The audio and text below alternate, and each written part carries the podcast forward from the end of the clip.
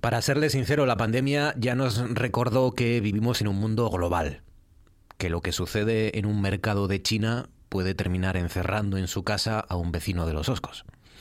Bueno, dos años después, dos años después de aquello, cuando todavía seguimos evitando tocar cosas, ¿no?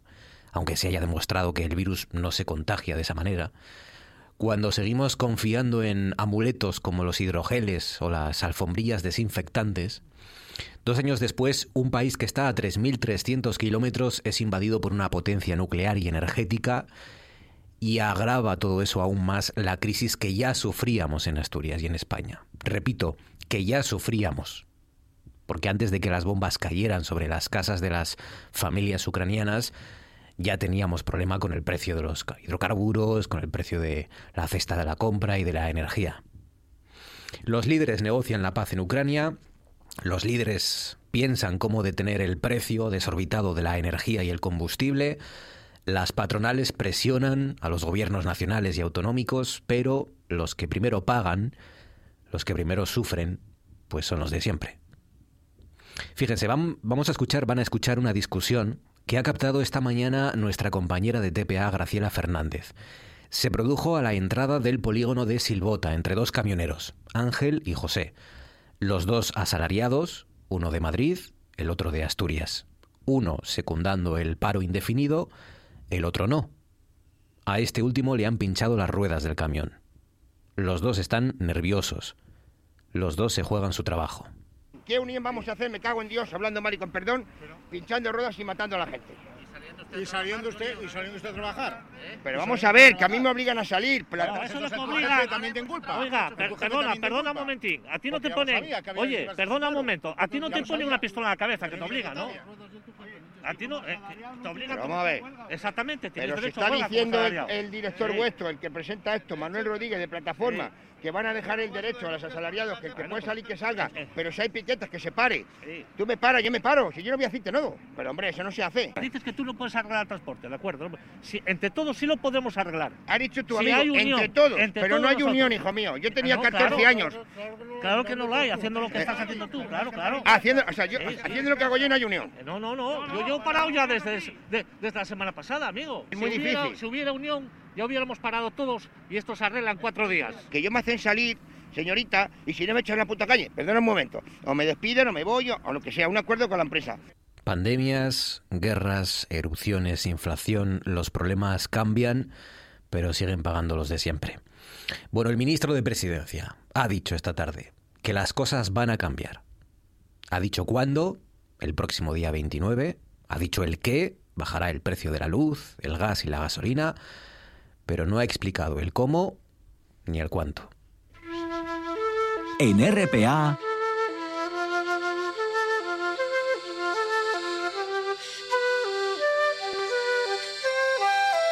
Noche tras noche.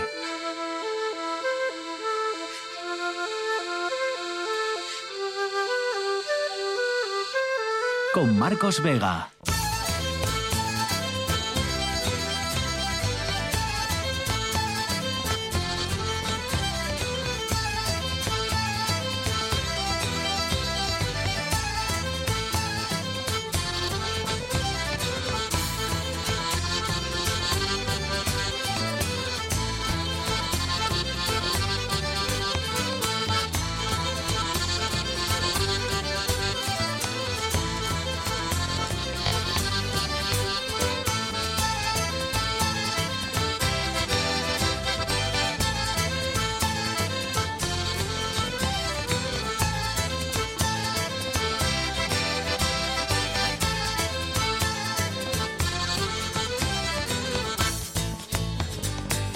Buenas noches, bienvenidos al espectáculo de la radio. Bueno, por primera vez desde que las tropas rusas empezaron a bombardear Ucrania, por primera vez se empieza a atisbar la posibilidad de un acuerdo de paz que termine por fin con, con esa guerra que ha puesto patas arriba toda Europa y parte del mundo. Por primera vez hay avance en las negociaciones, aunque hay que ser muy prudentes porque como hemos comprobado en los últimos días, cualquier cosa puede dar al traste con esas conversaciones de paz. 86 ucranianos con discapacidad, 25 de ellos menores, han llegado a Asturias en las últimas horas. Más de 3 millones de personas en total han huido ya de Ucrania y afrontan el terrible y doloroso reto de tener que rehacer sus vidas sin saber cuándo podrán volver a sus casas o a lo que quede de ellas. Fabián Solís desencadenado está al frente de la parte técnica con César Inclán en producción. Son las 9 y 5 y 6 minutos casi. Esto es Asturias y a su disposición las formas de conectar con este programa cualquier novedad que vaya surgiendo respecto a la pandemia, respecto a la guerra y la invasión de Rusia en Ucrania, cualquier cosa se la iremos contando también respecto a el parón, la huelga de las de algunas de las patronales, el paro de los camiones, de los transportes que pone en jaque a la economía asturiana en esta tercera jornada de protestas, también se la contaremos cualquier novedad que surja, como siempre durante los próximos minutos. De momento, les proponemos que nos cuenten dónde estaban hace 20 años, año 2002. Sitúense, año 2002, recuerdan dónde estaban, qué hacían dónde trabajaban, qué películas vieron, sobre todo eso vamos a recordar esta noche, ¿no? ¿Qué películas eh, tenían espectadores y expectación ese año 2002, qué música se escuchaba. Danara García López, por ejemplo, nos dice en Noche tras Noche RPA en Facebook, dice la mascarilla, con esto de no llevar... Ah, no, estos son los olvidos de ayer, esto es la... Sí, vale, ya me he situado. Eh, poco a poco. Mm, esta era la pregunta, la sugerencia que les proponía ayer. Olvidos, olvidos grandes y pequeñinos. Y nos decía Danara García López, la mascarilla, que con esto de no llevarla en el exterior me la dejo en casa, dice, y no puedo entrar a los sitios, me toca volver a por ella. Sí, claro, al final es verdad, Danara, que como la vamos guardando en los bolsos, casi todos los abrigos al final acaban con mascarilla en el bolso y, tarde o temprano la acabas encontrando. Águeda González Díaz dice, creo que me he olvidado de todo, llaves, dinero, compra. Cuando era chavaluca también me olvidé de hacer algún recado que me hizo mi madre y eso ya eran palabras mayores. Eh, nos dice Javi González Caso, con el que luego hablaremos. Por cierto, en mi caso mencionaré un olvido ligado al trabajo. Dice, hicimos un tema en Ponga, enviamos la noticia utilizando el móvil a modo de modem y cuando llegué a Cangas de Onís me di cuenta de que había dejado el móvil en un bar de San Juan de Beleño. Pues nada, a volver otra vez seguramente tocaría, Javi. Noche tras noche RPA en Facebook, arroba NTNRPA en Twitter. Respecto a aquí sí, a películas de 2002 o a cosas que usted veía, escuchaba en el año 2002 o que hacía, Maxi Areñez nos dice en Alacant, estaba a punto de convertirme en padre por primera vegada. Hombre, pues enhorabuena, Maxim, fíjate, 20 años ya, madre mía. Danara García López dice, el cambio definitivo de peseta a euro, pese a la ESO y... Ah, y el pase de la ESO a bachillerato, de Danara García López, ¿es verdad? Estábamos, en, estábamos con el euro, ¿no? Y con la incertidumbre de qué iba a ser de las pesetas y de si nos íbamos a, arreglar. Y hablando de inflación también, ¿no? Fíjense si subieron los, los precios en, aquella época, ¿no? De repente, de, pasar de la peseta a euro. Aunque yo creo que no fue tan dolorosa la subida como está siendo en estos meses. Bueno, Facebook, Twitter y los números de teléfono para conectar con este programa con Noche tras Noche RPA en Facebook, arroba NTNRPA en Twitter. César Inclán, buenas noches. ¿Qué tal, Marcos? Buenas noches. ¿Qué noticia no le ha interesado a nadie este miércoles en Asturias? El presidente de la Comunidad Económica de Estados de África Occidental, el ganés Nana Akufo-Addo, ha denunciado una dimensión internacional del aumento del número de golpes de Estado en África durante los últimos años. Ya ha argumentado que algunas entidades extranjeras consideran los golpes en países africanos como un medio para potenciar sus ambiciones regionales en un acto organizado por la Unión Africana, ha señalado que estas entidades extranjeras participan en todo tipo de campañas de desinformación para difamar a la autoridad de los gobiernos democráticamente elegidos e instigar protestas opositoras contra los que ocupan los cargos. En esta línea ha hecho referencia a los devastadores efectos de los golpes e intentos de golpes de Estado en la región tras las asonadas desde, desde 2020 en Mali, Guinea y Burkina Faso, además de la intentona en Guinea-Bissau el presidente ganés ha incidido además en que la reaparición de los golpes de Estado en África, en todas sus formas y manifestaciones, debe ser condenada por todos, ya que socava gravemente el impulso colectivo de eliminar del continente la amenaza de la inestabilidad. 9 sobre las 9. A esta hora ya saben que en RPA damos un paseo por las nubes.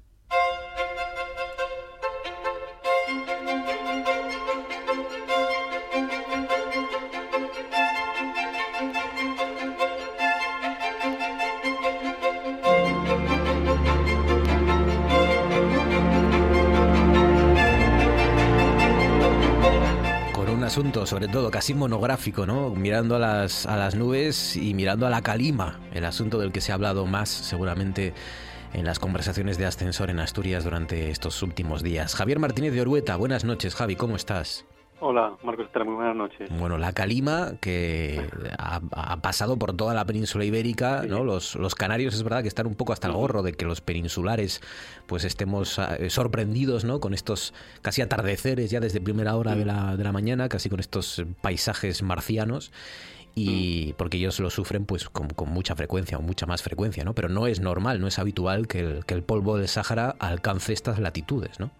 No, no, para nada. Lo comentamos el lunes que, digamos, lo dices tú también, eh, que realmente, pues, este fenómeno, que es un fenómeno atmosférico, este polvo de suspensión de origen mineral procedente del, Sahara, pues están acostumbrados sobre todo en Canés por la proximidad que tienen con el norte de, de, África y luego también, pues, en el sur de España, ¿no? Andalucía, pues, la comunidad también más próxima a, África y también, pues, están acostumbrados a este fenómeno atmosférico. Lo que dices tú, no es nada habitual tampoco que, digamos, que este polvo, pues, suba tanto de latitud y sobre todo hasta el norte de, de, España. Se tienen que dar, digamos, que las condiciones o la situación meteorológica ideal para que, pues, en una borrasca o un anticiclón, pues, arrastre ese polvo desde el Sahara y en este caso, pues, estos días de atrás ha sido esa borrasca Celia, pues, situada al suroeste de la península ibérica, en el, en el, Golfo de Cádiz, la que ha hecho, pues ha empujado todo ese polvo desde el Sáhara y que ha llegado, pues no solo hasta Asturias, decimos también la mayor parte de, España. Y fíjate que estos días España ha sido el país donde, digamos que la calidad del aire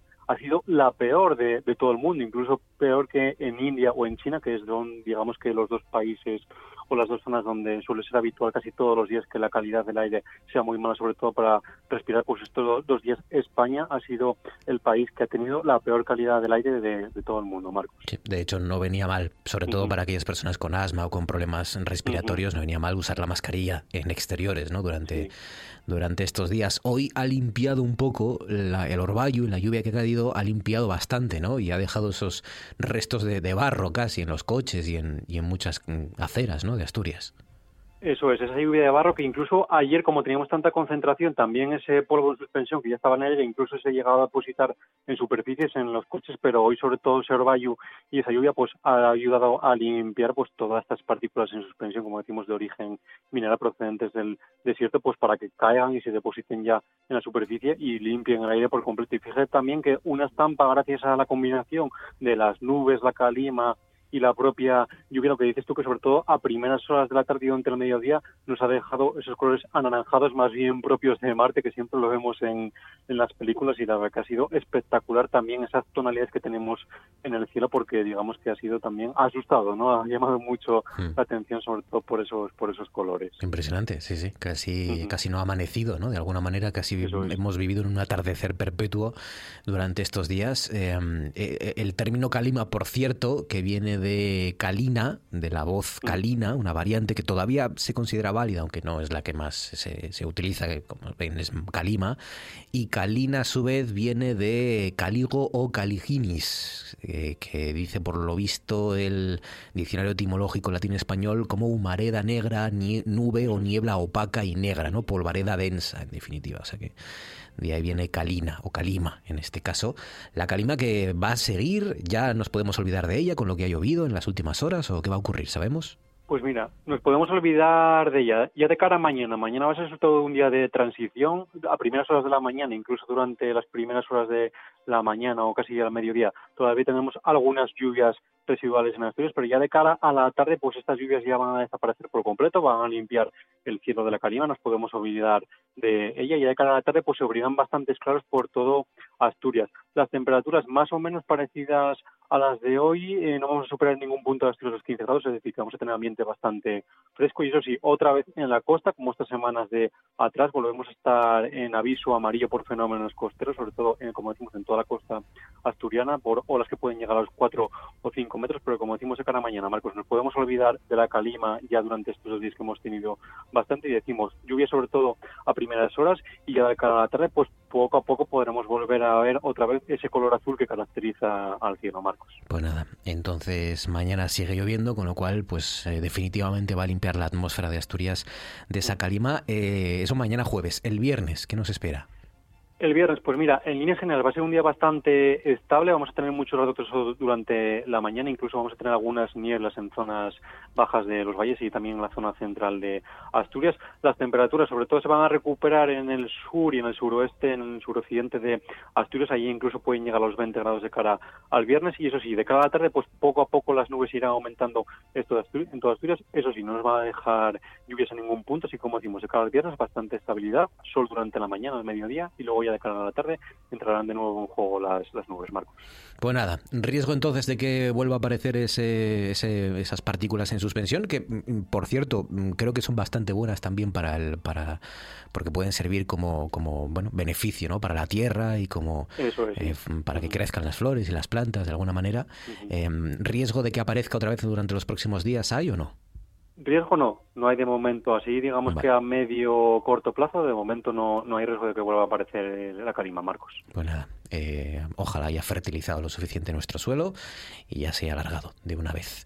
Cuídate mucho, Javier Martínez de Urueta, gracias y hasta mañana. Hasta mañana. Médicos Sin Fronteras está conmemorando estos días su 50 aniversario, 50 años, y sobre todo lo ha hecho con un libro, una publicación titulado La Memoria del Olvido, un libro que edita la, la propia organización humanitaria y la editorial Blume. En él incluyen más de 140 imágenes que ha realizado un fotógrafo que lleva más de dos décadas trabajando para, para Médicos Sin Frontera en todo el mundo y que recoge el trabajo de de esta ONG en algunos de los conflictos, de las catástrofes, desastres naturales más importantes y terribles de las últimas décadas. Vamos a charlar con ese fotógrafo que es Juan Carlos Tomás. Y Juan Carlos, buenas noches.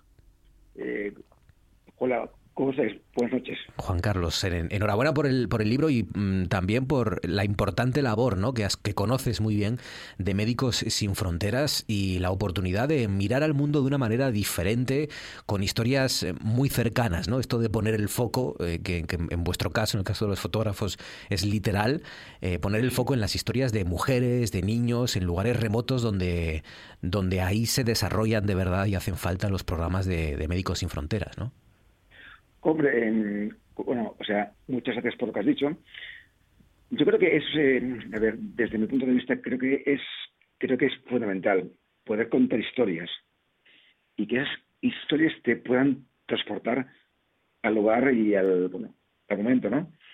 Que el libro es, es bueno, o sea, no es un libro de, eh, o sea, que puedas pasar dando, dando pequeños saltos por la vida, sino que, de, a ver, que entras en mundos que, a ver, que están, o sea, que, están de aquí a ocho horas, quizá, ¿no? Porque, porque, por ejemplo, en Níger estás aquí al lado, o sea, estás, en, o sea, coges, eh, coges un avión y te vas a Casablanca y te vas a eh, Niamey y estás en, pues eso, ocho horas, o sea, que en un mundo eh, bueno, pues que la gente sufre, que, que tienen muy pocas esperanzas, pero que en el fondo, mm, o sea, si tú estás ayudando a alguien, pues, pues ya estás creando un pequeño futuro, ¿no? Y eso, o sea,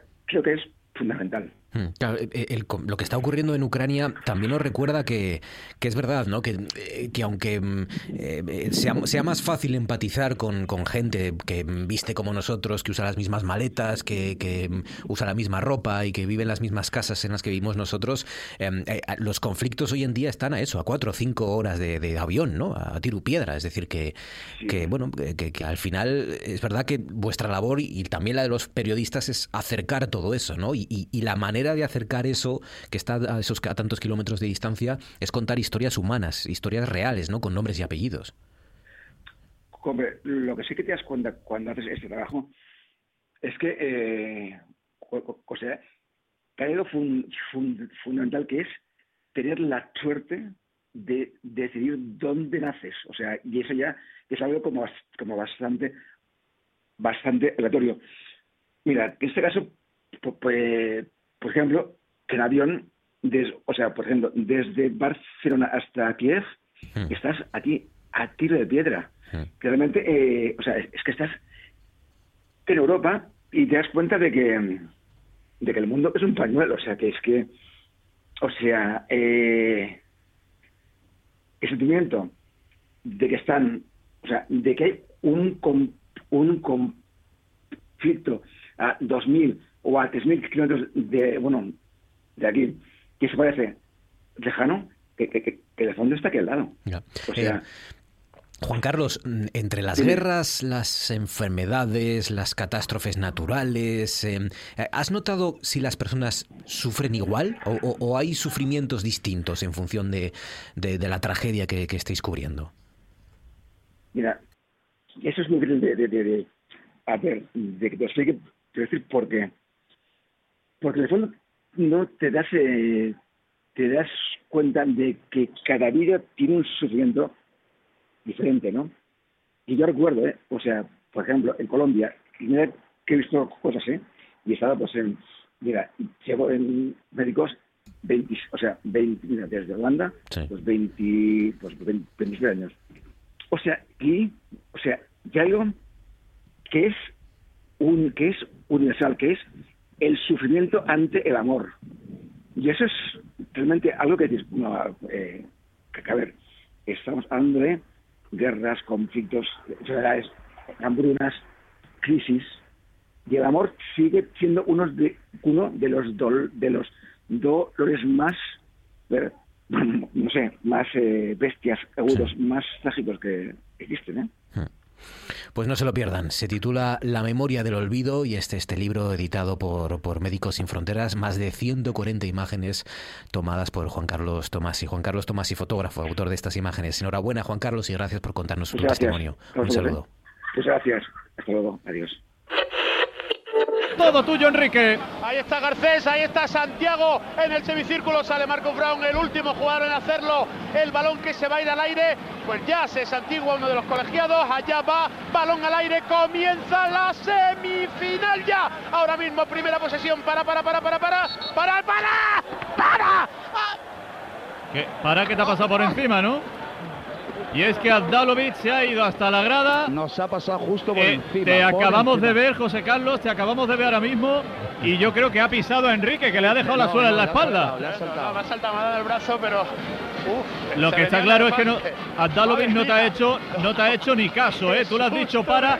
Ahí va Abdalovic, salta, ha pasado por encima de un monitor y después por encima de Enrique Sierra. Sí, señor.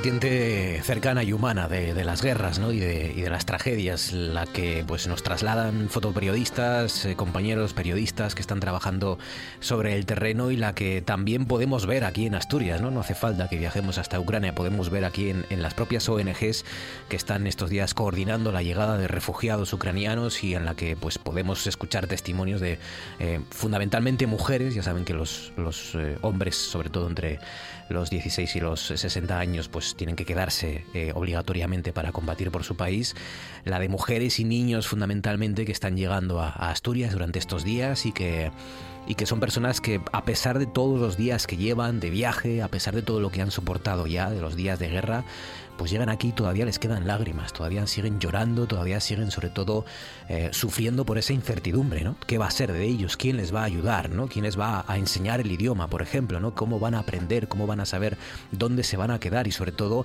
esas eh, preguntas ¿no? que se ven obligados a hacerse, si tendrán que quedarse aquí en Asturias o, cuándo podrán volver a sus casas o a lo que quede de ellas. Es la vertiente psicológica que tienen las, las guerras y, y los conflictos como el que estamos sufriendo y lo que están sufriendo en Ucrania Ucrania. La fragilidad del mundo, en definitiva, así se titula un interesante artículo que publicó el catedrático de psicología hace unos días, Marino Pérez, hace unos días en La Nueva España, y del que vamos a hablar con su autor. Eh, Marino Pérez, buenas noches, Marino. Hola, buenas noches. Un catedrático de psicología jubilado hace algunas semanas, pero que un catedrático de psicología casi lo sigue siendo toda la vida, ¿no? Sí, bueno, eh, en realidad no, no me he jubilado todavía, sino el homenaje del otro día fue mm. la última clase, eh, pero a partir de septiembre pues sí, ya me jubilaré, pero eh, yo creo que un psicólogo no se jubila nunca en la medida en que haya cosas que analizar y, y, ayudas que prestar, ¿no? Hmm.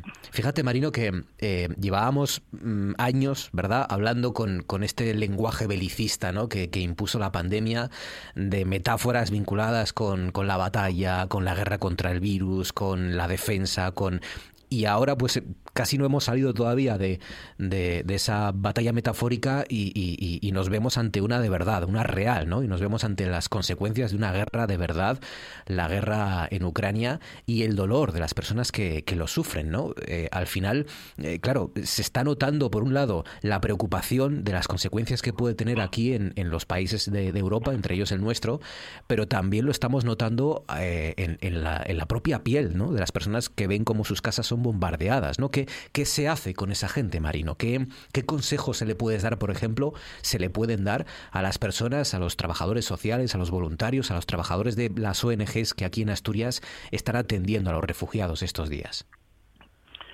Sí, bueno, pues eh, eh, consejo ninguno que no, digamos que no sepan, que no sepan ellos ya, ¿no? Eh, dada su, su experiencia y su, y su organización, ¿no?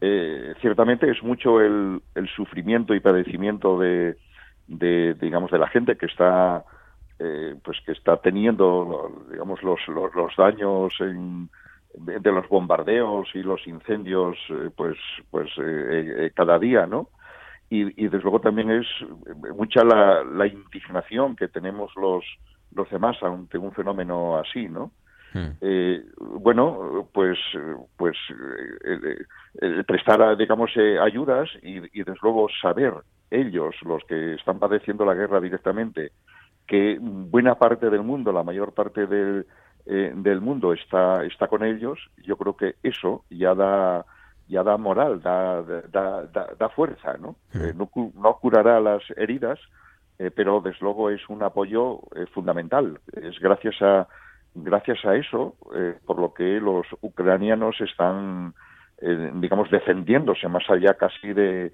eh, digamos, de sus, de sus fuerzas o de sus posibilidades, ¿no? Eh, eh, eh, ¿Es frívolo, Marino, en tu opinión, que desde este rincón de España y de este rincón de Europa suframos por, por las noticias que vemos, por, por yo qué sé, la muerte de cinco personas, ¿no? Hace solo unos, unas horas en, en una zona residencial en Chernigov, en, en, Ucrania, entre ellas parece que tres niños. ¿Es frívolo que, que suframos también, que, que, nos afecte psicológicamente a, a los asturianos? No, no, para nada, para nada es frívolo, ¿no? Es, es por supuesto, pues muy, muy real y tiene mucho sentido, ¿no? Eh, y tiene en este caso un sentido doble, por efectivamente por la compasión de ver el padecimiento de, de, de, otros, eh, ¿no? Por la, eh, digamos, la empatía que, que, caracteriza a los humanos, pero también, sobre todo, porque lo, que, lo que está pasando allí en Ucrania es algo que nos concierne a todos, a todos los, los que estamos en, en Europa, ¿no? Es una guerra eh, contra eh, Ucrania. Ucrania es invadida por Rusia, por lo que tiene Ucrania de europea, de europeización, ¿no? Hmm. casi como de antesala de, digamos, de una continuación, si es que continuara eh, la guerra. De manera que, que, ese padecimiento va más allá de la, de la mera empatía, eh, sino que también eh, pues eh, digamos nos eh, digamos nos nos concierne ¿no? los ucranianos son por decirlo así los que están en la vanguardia de algo que digamos que nos está afectando en Europa y de hecho nos está afectando en pues en la en la gasolina en la luz en, en, eso en, preocupaciones muy reales que que tenemos no así que nada de frivolidad por ese por esa compasión eh, por ese sufrimiento y, por, y por ese temor que efectivamente tenemos, ¿no? Mm. Luego es verdad que uno tampoco sabe muy bien cómo, cómo reaccionar. Supongo que dependerá de nuestro estado en ese momento, ¿no? Hay veces en los que eh, pedimos mayor contundencia a Europa, a nuestro país, más inversión en, en defensa, eh, ser más contundentes, eh, ayudar de una forma más directa a Ucrania. Hay otras veces que quizás pues apostamos por, por, por más por el buenismo, por la paz, por el diálogo, por uno nunca sabe, ¿no? Muy bien en qué, en qué punto está, ¿no? Seguramente ahí tiene que ver mucho eso el momento en el que uno esté. Sí, bueno, sí, no sabemos muy bien eso, pero hay que saberlo, ¿no? Claro. Eh, yo creo que eh, un efecto que está produciendo ya inmediato de esta, de esta, de esta, de esta guerra es un despertar de, de la, de la conciencia de la fragilidad del mundo, de la fragilidad de, de, Europa, de la fragilidad de las, de las fronteras, y es hora ya de superar ese buenismo del, del diálogo y de la paz y de todo eso, todo eso está bien y suena muy bien, pero eh, digamos las bombas son reales, las fronteras se pueden mover, las alianzas eh, digamos eh, cambian, aliados pues anteriores dejan de serlo y nuevas alianzas de, de enemigos pasados, por decirlo así, vuelven a digamos a, a establecer sus sus vinculaciones. Y desde luego el, lo que está pasando es ciertamente muy real. Hay que dejarse del buenismo y, y, pensar pues que, los países tienen fronteras, que el, digamos el mundo es muy muy frágil y que y, que hay que pensar digamos en la eh, digamos en, en, las en las defensas no hmm. no no ya armarse para atacar sino eh, para defenderse y en la medida en que eh, la dotación eh, militar eh, sea también disuasoria, ¿no? Claro. Es, es, lamentable tener que asumir esto, pero digamos esta guerra nos está poniendo de relieve justamente esto, nos está despertando de una especie de pues de eso de, de, buenismo en, el que podríamos estar Hmm. estar, estar viviendo, ¿no? Eh, el lenguaje es importante, es fundamental, ¿no? Tú también, alguna vez que hemos hablado, también lo, hemos recordado, ¿no? Eh, eh, fíjate, hablando de lenguaje, hace unos minutos también Biden ha afirmado que Putin es un criminal de guerra, ha dicho, y ha respondido el Kremlin diciendo que los comentarios del presidente de Estados Unidos son inaceptables e imperdonables, ¿no? en cuanto al lenguaje, es verdad, y tienes razón, ¿no? Que los profesionales que están estos días aquí en Asturias y en otras partes de España atendiendo y y coordinando la labor de, los refugiados, la llegada de los refugiados a, Asturias, eh, conocen perfectamente, ¿no? Porque ya han tenido que pasar por eso y ya tienen las herramientas. Pero eh, para el resto de la gente, Marino, eh, ¿qué, ¿qué, les podemos decir? Y sobre todo, ¿qué no deberíamos decirles? ¿no? Que quizás es más importante qué cosas a lo mejor no, no debemos decirles a, refugiados de guerra que están llegando ahora a Asturias que, lo que, que lo que podamos decirles. No, bueno, yo creo que decir la verdad, que de, que, de hecho salta, eh, salta a la vista, ¿no? Eh, que eh, pues pues que, es muy, muy real el, peligro del que del que del que huyen, que hay mucha indignación tanto por parte de ellos como por parte de, de los demás que tratamos de, ayudarlos, hmm. porque esto que está pasando en la guerra no es como no es un sufrimiento como el de una catástrofe natural, un volcán o un tsunami, eh, sino que es eh, que tiene el añadido de, de, la indignación y de la impotencia, porque porque se debe eh, la guerra a acciones y decisiones humanas que podrían que podrían no darse, que podrían ser evitables, ¿no? Y entonces pensando en el principal actor de esta guerra, que serían las decisiones de, Putin, pues eh, digamos sus daños eh, nos indignan más eh, que digamos que cualquier catástrofe natural, ¿no? Y de ahí también efectivamente pues que, la ayuda humana no solo humanitaria, sino la humana de la cercanía para los refugiados es fundamental pero desde luego el, lenguaje tiene que ser, eh, digamos, el que es, ¿no? Llamar criminal al que lo sea, llamar invasión eh, pues a lo, que lo es y, llamar a la guerra por, digamos, por, por su nombre, ¿no? Mm.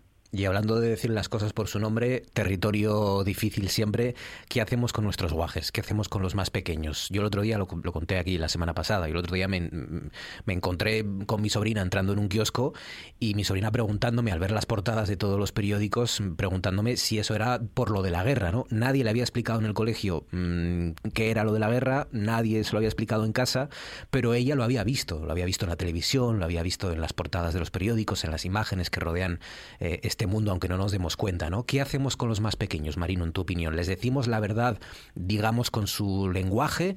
¿Les eh, escondemos este tipo de cosas porque ya habrá tiempo para que aprendan lo que, lo cómo es el mundo? ¿O cuanto antes empecemos mejor? Sí, yo creo que hay que decir la verdad, eh, desde luego en su en su lenguaje, en el lenguaje que los niños lo puedan entender.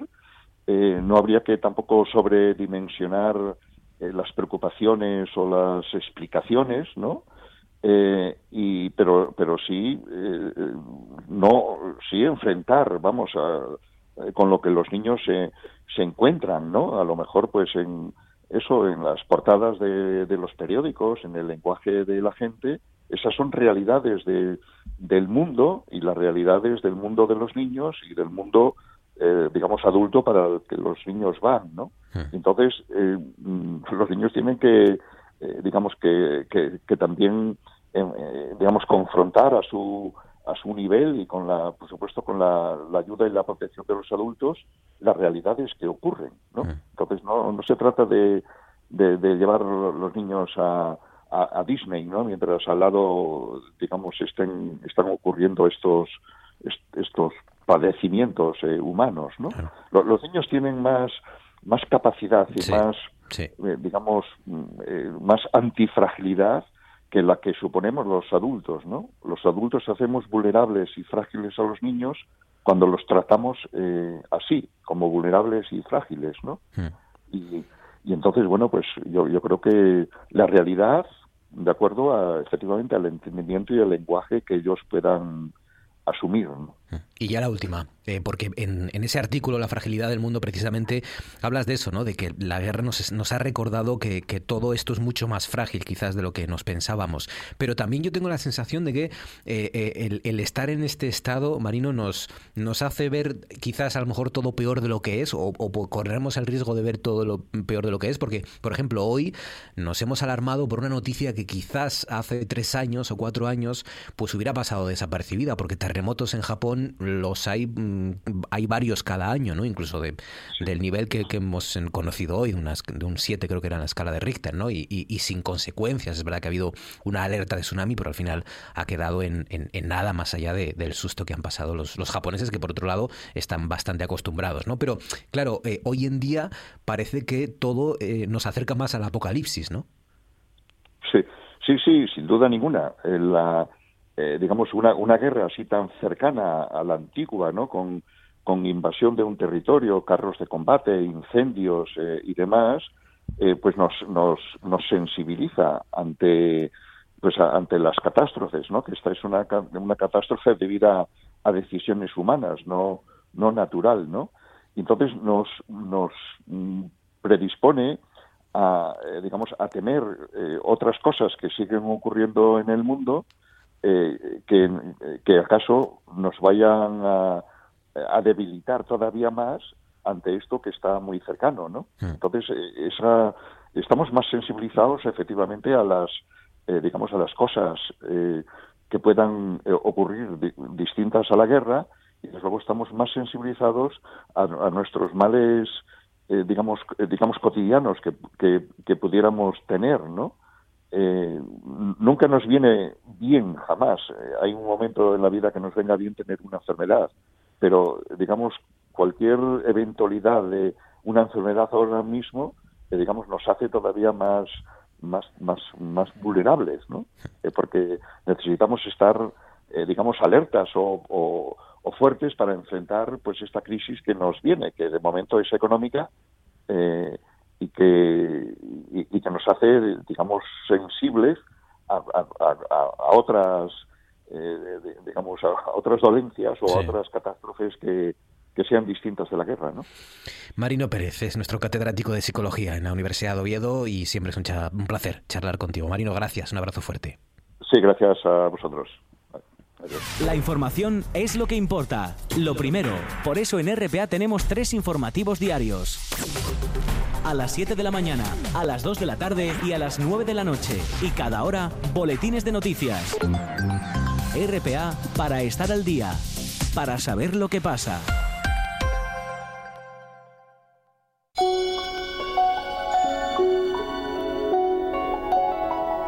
Esto es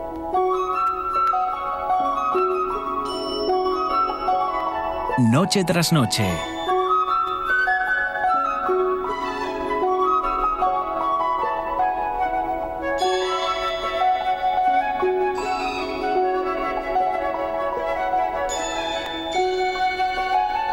Con Marcos Vega.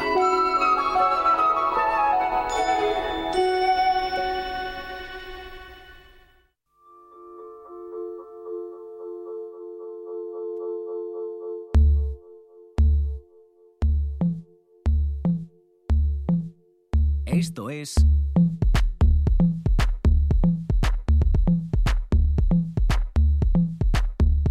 Noche tras noche.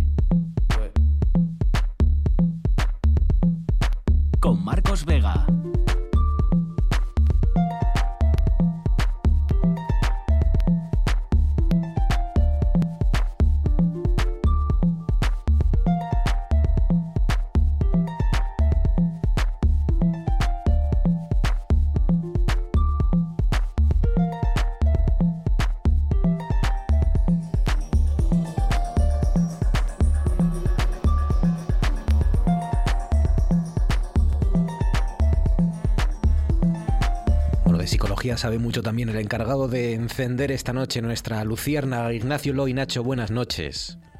Buenas noches. Estamos aquí que parece una, un monográfico de, psicólogos. Sí, sí. Hemos, hemos tirado hoy de la, de la Facultad de Psicología y habéis pasado, estáis pasando todos por aquí. Es verdad. Oye, fíjate, eh, eh, mezclando ambas cosas, los animales y, nuestro, nuestra situación psicológica estos días, em, eh, lo notan, vaya que sí lo notan, ¿eh? Fíjate, hoy mismo em, Dumas lo he encontrado con, con la cola mordida ya sabes que es una manera ¿no? que, tienen ellos de demostrar o de, o de combatir, entre comillas, su estrés, que es mordisqueándose alguna parte del cuerpo. Bueno, pues mi perro se ha empezado a mordisquear la, cola. Por algo será. Pero eso quizá, eso quizá está en tu observación. Ah, Porque cuando, cuando Israel invade Palestina, a lo mejor también se muerde el, el, rabo y sin embargo y sin embargo no nos fijamos tanto porque parece que hay unos conflictos en los que tomamos partido de una manera y otros de otra. Sí. Es una cosa, es una cosa que las guerras y las eh, estas situaciones tan extremas también nos ponen así en, ante, la, eh, la falta de objetividad a la hora de analizar los mismos fenómenos según donde se den. Hmm. También porque nosotros formamos parte de, uno de los, de los frentes, no somos observadores independientes. ¿no? Claro. Y lo mismo pasa en la observación de los animales. Claro, pero de alguna manera ellos se contagian también un poco de nuestros, sobre todo los que conviven con nosotros, ¿no? De nuestros estados de ánimo, ¿no? Eh, muchas veces, porque al final su supervivencia depende de, eso, entre otras cosas. Sí, se contagia. Lo que pasa es que eso es lo que pienso yo, que eh, se contagian.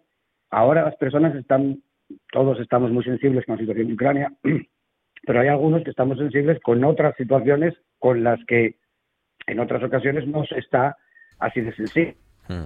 Y, y, tú, el estado en que tú te encuentras afecta a la observación que haces. Por eso las observaciones científicas intentan eh, no caer en eso.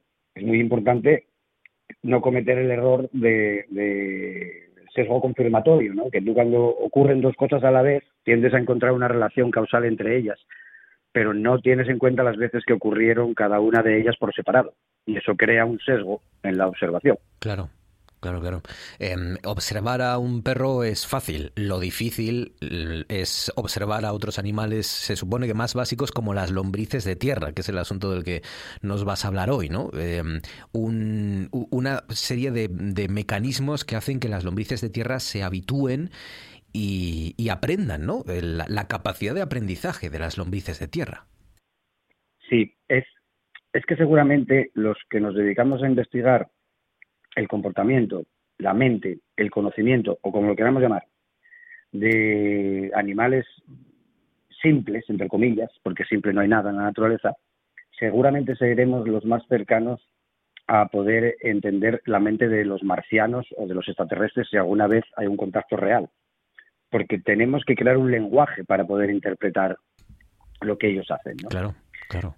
Y, y cuando nosotros vemos que, mm, por ejemplo, imagínate que tenemos un, ratón en nuestra casa, eh, anda por nuestra casa muy feliz, pero en el momento en que oye que entramos, se esconde.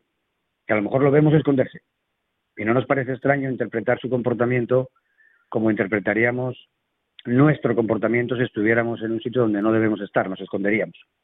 Pero si lo hace una lombriz, entonces ya nos resulta un poco más fuerte, incluso a los científicos les resulta fuerte, eh, decir que la lombriz está haciendo algo parecido, ¿no? Se está, está teniendo un comportamiento que deberíamos llamar propositivo, se está escondiendo o se está eh, adaptando a esa situación. Y eso es lo que se hace en los procedimientos que se llaman de habituación, que consisten básicamente en el mismo estímulo muchas eh, veces seguido, un estímulo que, que solo genera en, la lombriz, en este caso, una reacción muy simple, por ejemplo, una luz muy intensa, las lombrices viven bajo tierra, la luz no les, no les gusta mucho, entonces si tú la pones encima de una preparación, de una superficie, y le pones de repente una luz muy intensa, ella esconde la cabeza, se eh, retrae, se, se, se contrae, ¿no?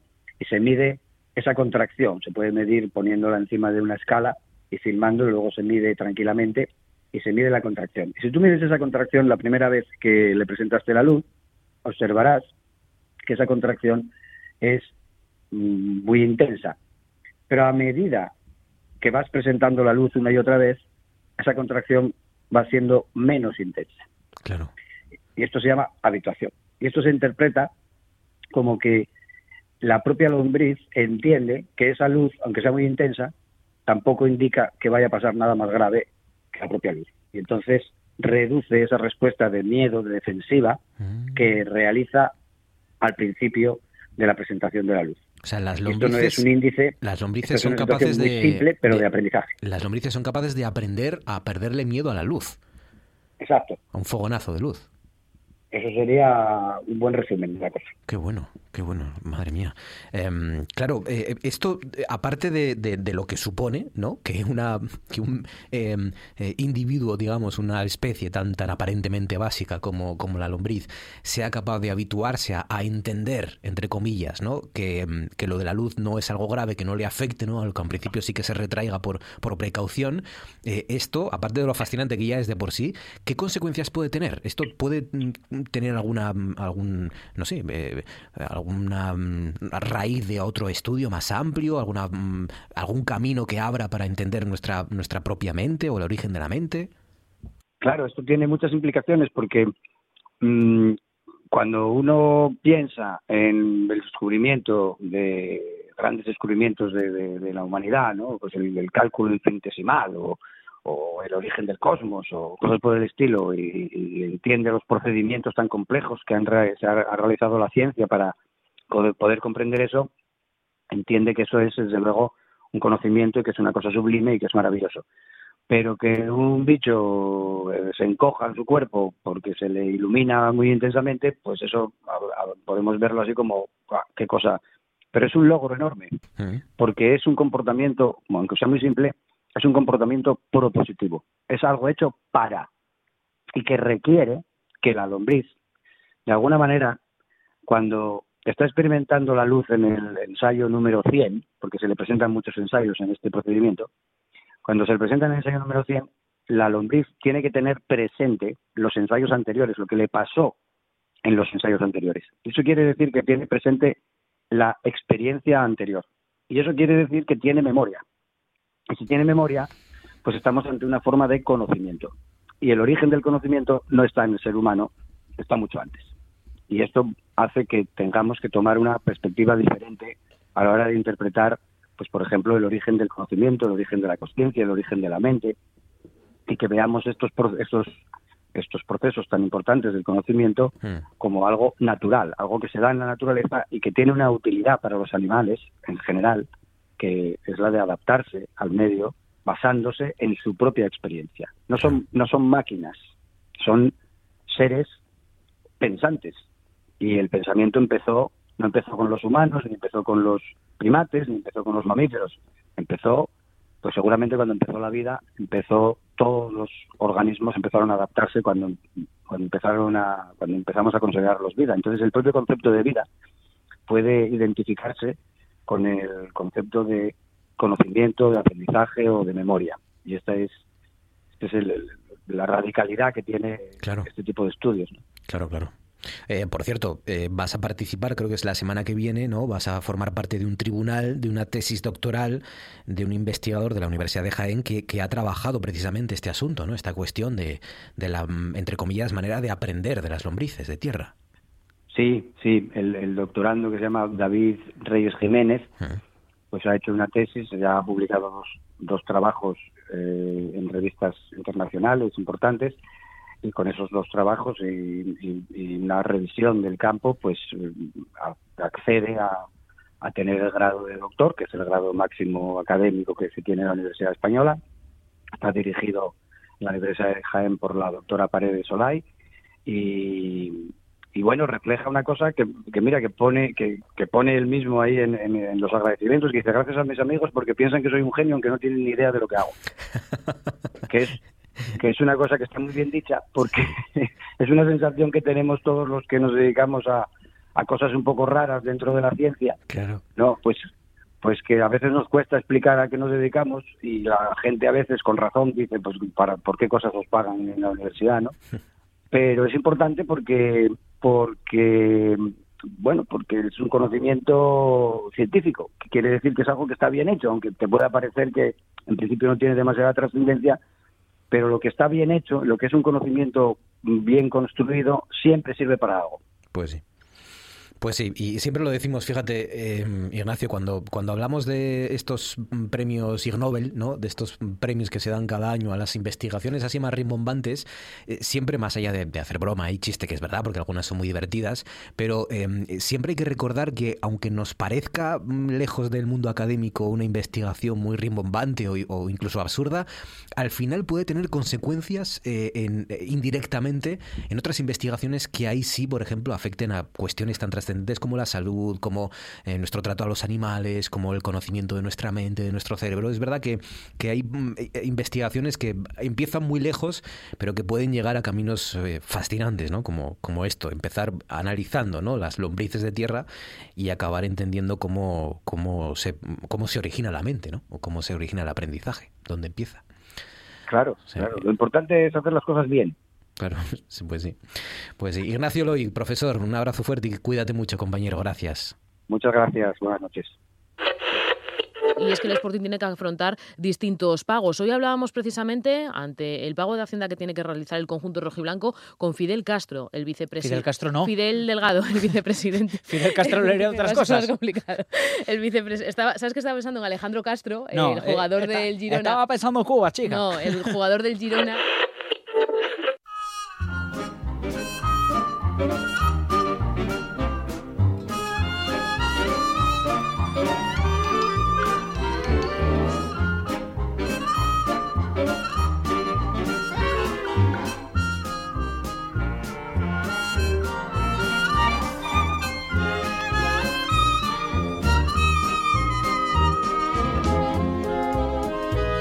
Siete minutos para llegar a las 10 de la noche y llega el momento del turno de Javi Caso en este programa, periodista, historiador, corresponsal de TPA en Cangas de Onís. Compañero Javi Uber, buenas noches, ¿cómo estás?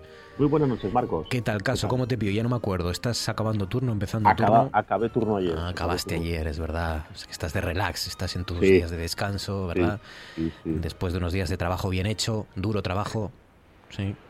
Bueno, sí, no, sí, Mm. fue un turno bastante intenso, sí. Sí.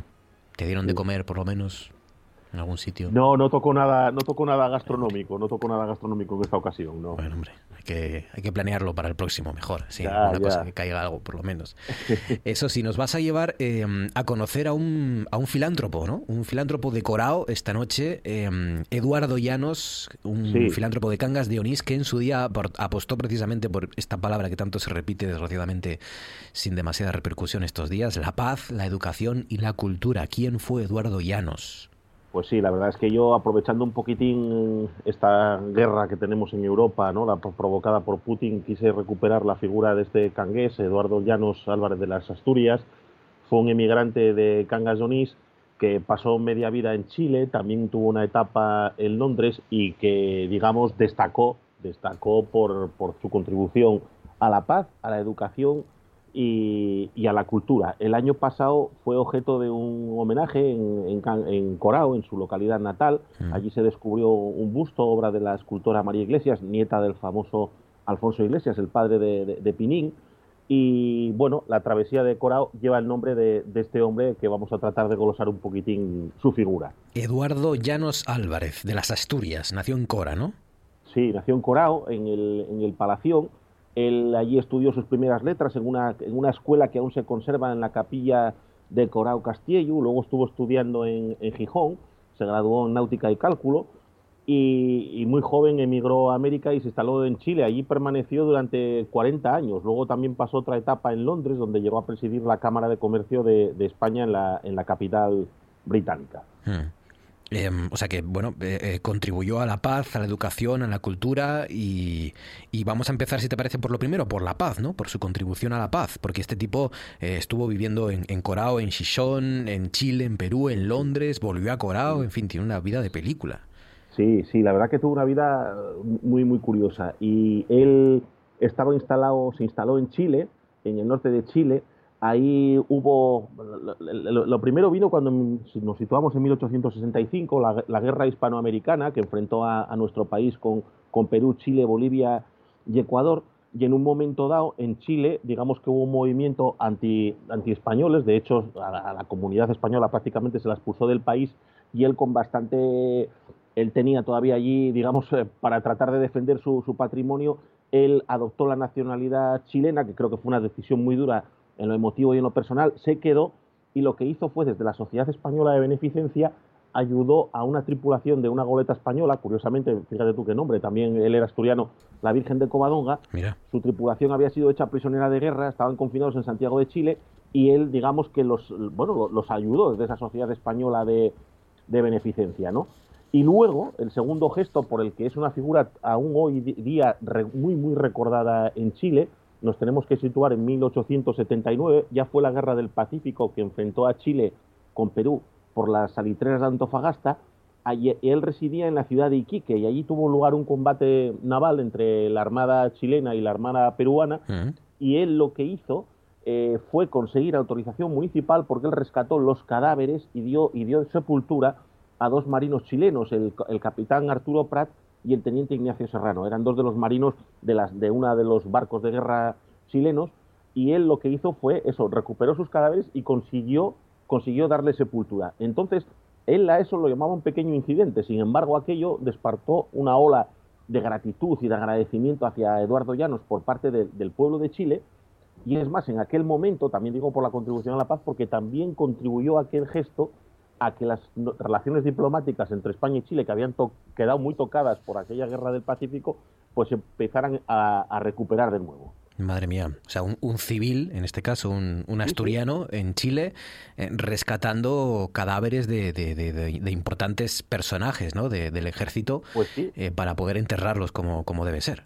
Además, en aquel momento, si no recuerdo mal, eh, tengo entendido, Iquique todavía estaba en manos de, Perú. Él, negoció con las propias autoridades locales del momento poder rescatar esos cadáveres que en aquel momento eran, digamos, de la, del, enemigo, ¿eh? y, lo consiguió. Luego ya Iquique acabó siendo de, Chile. Hmm. Por tanto, tenemos ya la figura como mediador de paz, digamos, de Eduardo Llanos, como negociante, como, como, como interventor, digamos. Eh, y luego en la educación, ¿cuál fue la contribución de Eduardo pues Llanos, este, este asturiano que estamos recordando, este filántropo de Cangas de Onís que estamos recordando esta noche? Pues mira, su, labor en pro de la educación la practicó también mientras estaba en el extranjero, en este caso estaba en Londres, y él lo que hizo ya eh, hacia 1900 fue poner en marcha una escuela en Corao, en su localidad natal, que funcionó durante siete u ocho cursos. Era una escuela que, además también fue un centro de, experimentación agrícola, era una, era una, escuela agraria. Por allí pasaron durante ocho cursos 277 alumnos de entre 4 y 16 años, eran todos chicos de chicos, creo que eran chicos, de, de, todos los pueblos de la, de la parroquia de Abamia. Y era un. Él lo que quería con aquel centro era que fuera el motor de progreso y de desarrollo de, de, la, de esta parroquia canguesa. Enlazó en cierta manera con ideas las ideas regeneracionistas de Ginés de los Ríos, con la institución libre de enseñanza. Mm. Era un centro pues que para un pueblín como Corao, que sigue siendo un pueblo pequeño, tenía clases nocturnas, había conferencias divulgativas, había incluso una biblioteca de libre acceso. O sea, y ya te digo, era un, pequeño centro de formación agrícola. Creo que tenía material pedagógico de primera línea en aquel momento, que él mismo también había financiado. Tenía un pequeño observatorio meteorológico, hay documentación de los registros de meteorológicos diarios que se tomaban, creo que tenía hasta una pequeña imprenta incluso, o sea, evidentemente, ya te digo, un centro importante, por desgracia, pues duró solamente entre 1900 y 1907, pero bueno, creo que hay que reconocerle el mérito. Claro, claro, claro. Tenemos sus maniobras por la paz, eh, su contribución a la educación. ¿Qué nos queda? La cultura. ¿Qué hizo pues Eduardo Llanos por la cultura en Asturias? Pues mira, por la cultura en Asturias, él contribuyó a que se publicaran algunos libros, como una historia de la Universidad de Oviedo, que creo que eh, llevó a cabo Fermín Canella.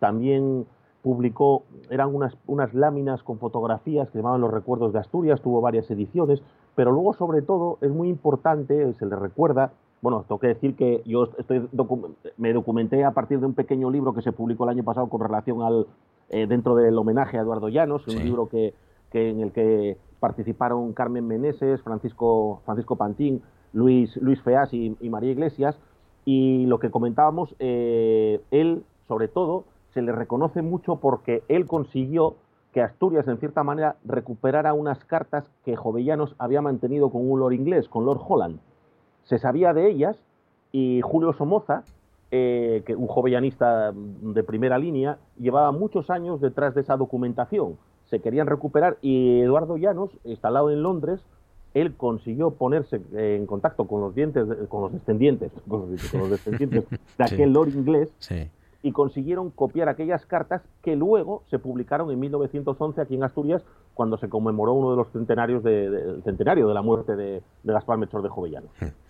Me temo la respuesta, pero bueno, eh, eh, se recuerda a Eduardo Llanos como es una figura recordada. Eh, me has comentado que se le han brindado homenajes en forma de libros, en forma de, ese busto, ¿no? En, plena calle principal de, de, Corao, pero, pero ¿le conocemos realmente y su labor en Asturias a Eduardo Llanos? Hombre, yo creo que la labor, evidentemente, no, eh, eh, que, creo que para, la mayoría de la gente resulta bastante desconocida y posiblemente el primer homenaje que se le tributó fue el del, tengo, quizá haya sido el, del año pasado. Lo que sí es verdad que es muy, donde sí se le recuerda mucho y fue objeto de varios, incluso homenajes aquí en España, fue por parte, por parte de, Chile, por parte de Chile. Eh, en 1929 ya hubo un primer homenaje en el cementerio de Corao que por parte de la Armada chilena y de la familia de Arturo Prat, uno de los marinos que él rescató. Luego hubo otro más en el año 64, que vino el Círculo Español de Chile. Hubo otra ofrenda floral en 1997. En fin, los chilenos, desde luego, lo tienen muy, muy presente. Y hay que decir también que hace unos años, el Principado de Asturias, en Iquique, financió la colocación de un busto en esa ciudad chilena, donde tuvo lugar esa, esa gesta, digamos, de él, pues también se, se le recordó. Hombre, evidentemente yo creo que luego mucha mucha gente en Asturias no recordará esta figura que por eso he querido recordar. Pues Eduardo Llanos Álvarez de las Asturias, este filántropo decorado que, que, tuvo que ver en la, paz cuando estuvo en Sudamérica, en la educación y en la cultura aquí en Asturias, pues nuestro granito de arena para recordar siempre a este a esta figura, a este hombre. Bueno, nada, Javi, que oye, por cierto, eh, encontraste el teléfono que nos contabas que, se te olvidó ah. en, Ponga aquel día, el móvil, que en San Juan de Beleño tuviste que volver al bar de San Juan de Beleño. hubo que volver, hubo que volver a, Más o menos tenía claro dónde estaba porque estábamos editando. Nosotros ya sabes que editamos por ahí en, los bares donde, podemos. Sí, y lo había dejado encima de un servilletero para utilizarlo como modem y cuando me di cuenta del teléfono eran cangas cuando, cuando me estaba bajando. O sea que no quedó otra que volver a coger el coche y tirar hasta allí. Que no es fácil, seguro, ¿no? Por esas carreteras para volver a... pereza, la verdad. Bueno, pero lo recuperaste entonces. Sí, sí, sí, sí. Nos alegramos. Javi, cuídate, compañero. Un abrazo fuerte y gracias como siempre. Vale, un saludo. Marcos. Venga, un placer. Hasta luego. Cosas que pasan en Noche tras Noche. Allí por los años 80 nacieron las camisetas Damart Termolactil. No sé si Fabián, que es friolero, puede localizar un anuncio, una cancioncita. Termolactil.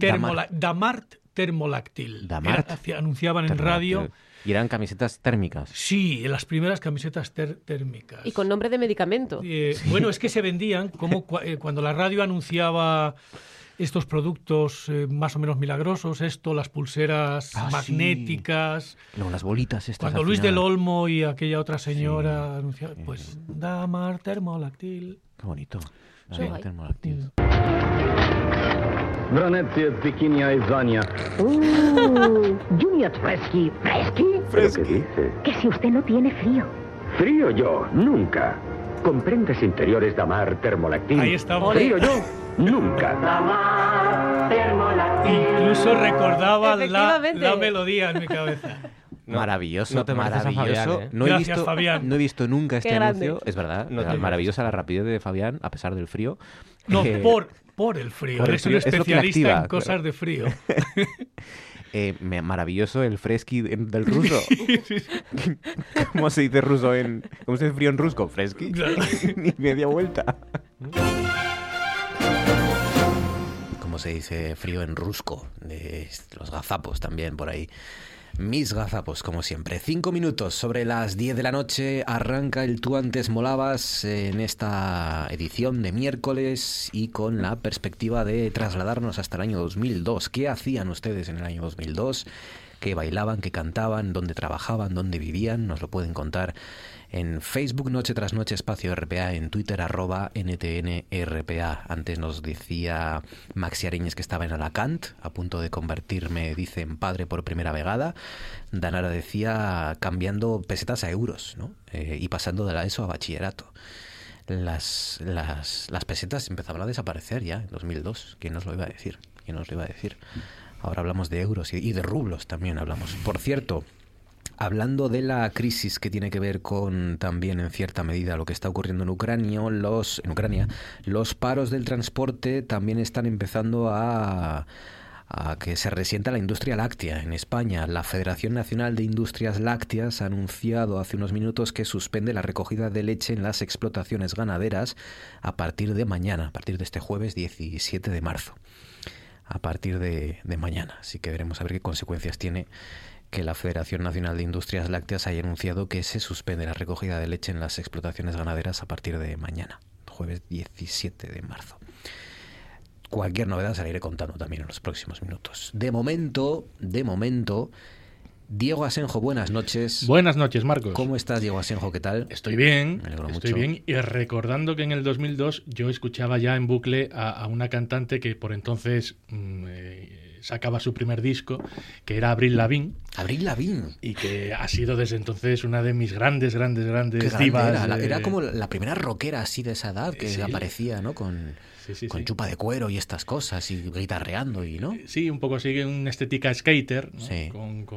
porque viejas rockeras ya las conocíamos ha habido desde todo desde hace décadas pero... Turner es la, la grande, la más grande pero con esa edad con apenas que 17 18 años no más o menos sí, 16, 17 tendría sí menos, menos. eso fue la, de nuestra generación un claro. poco. Y entonces estaba viendo hoy qué canciones había de aquellos años que hay un montón de canciones buenas mejor que, películas. Hay un montón de canciones buenas que podíamos haber podemos estar ante quizás el mejor año de la historia de la cultura, 2002, ¿eh? seguramente. Sin exagerar. Ojo, ¿eh? Ojo con lo que se nos viene esta noche. Y, bueno, se escuchaba el primer disco de Avril Lavigne que por cierto, justo hace dos semanas ha sacado su nuevo disco. O sea, que siguen activos, siguen activos. Pero había, ha estado muchos años sin sacar Estuvo muchos años eh, desaparecida porque tuvo una enfermedad, la enfermedad de Lyme, Lyme, no sé cómo se pronuncia. Esta que es una garrapata la que te pica y te la transmite y que te deja el cuerpo baldado. Entonces ella estuvo durante un par de años eh, que no podía ni, ni, levantarse de la cama prácticamente. Fundó, hizo una fundación para, para, la lucha contra esta enfermedad y para la investigación acerca de ella. Y ahora que ya está recuperada, vuelve a sacar disco y, yo espero verla pronto, no en, España porque España nos tiene olvidados, pero en, no sé, en Francia, para un viaje así relámpago está bien. O aunque sea por YouTube ya, joder. sí, por YouTube, eso todos los días la veo. En streaming o algo así. Abril Lavigne en el año 2002. ¿Queréis saber qué más sonaba en el año 2002? ¿Queréis saber qué bailábamos? ¿Qué bailabais en el año 2002?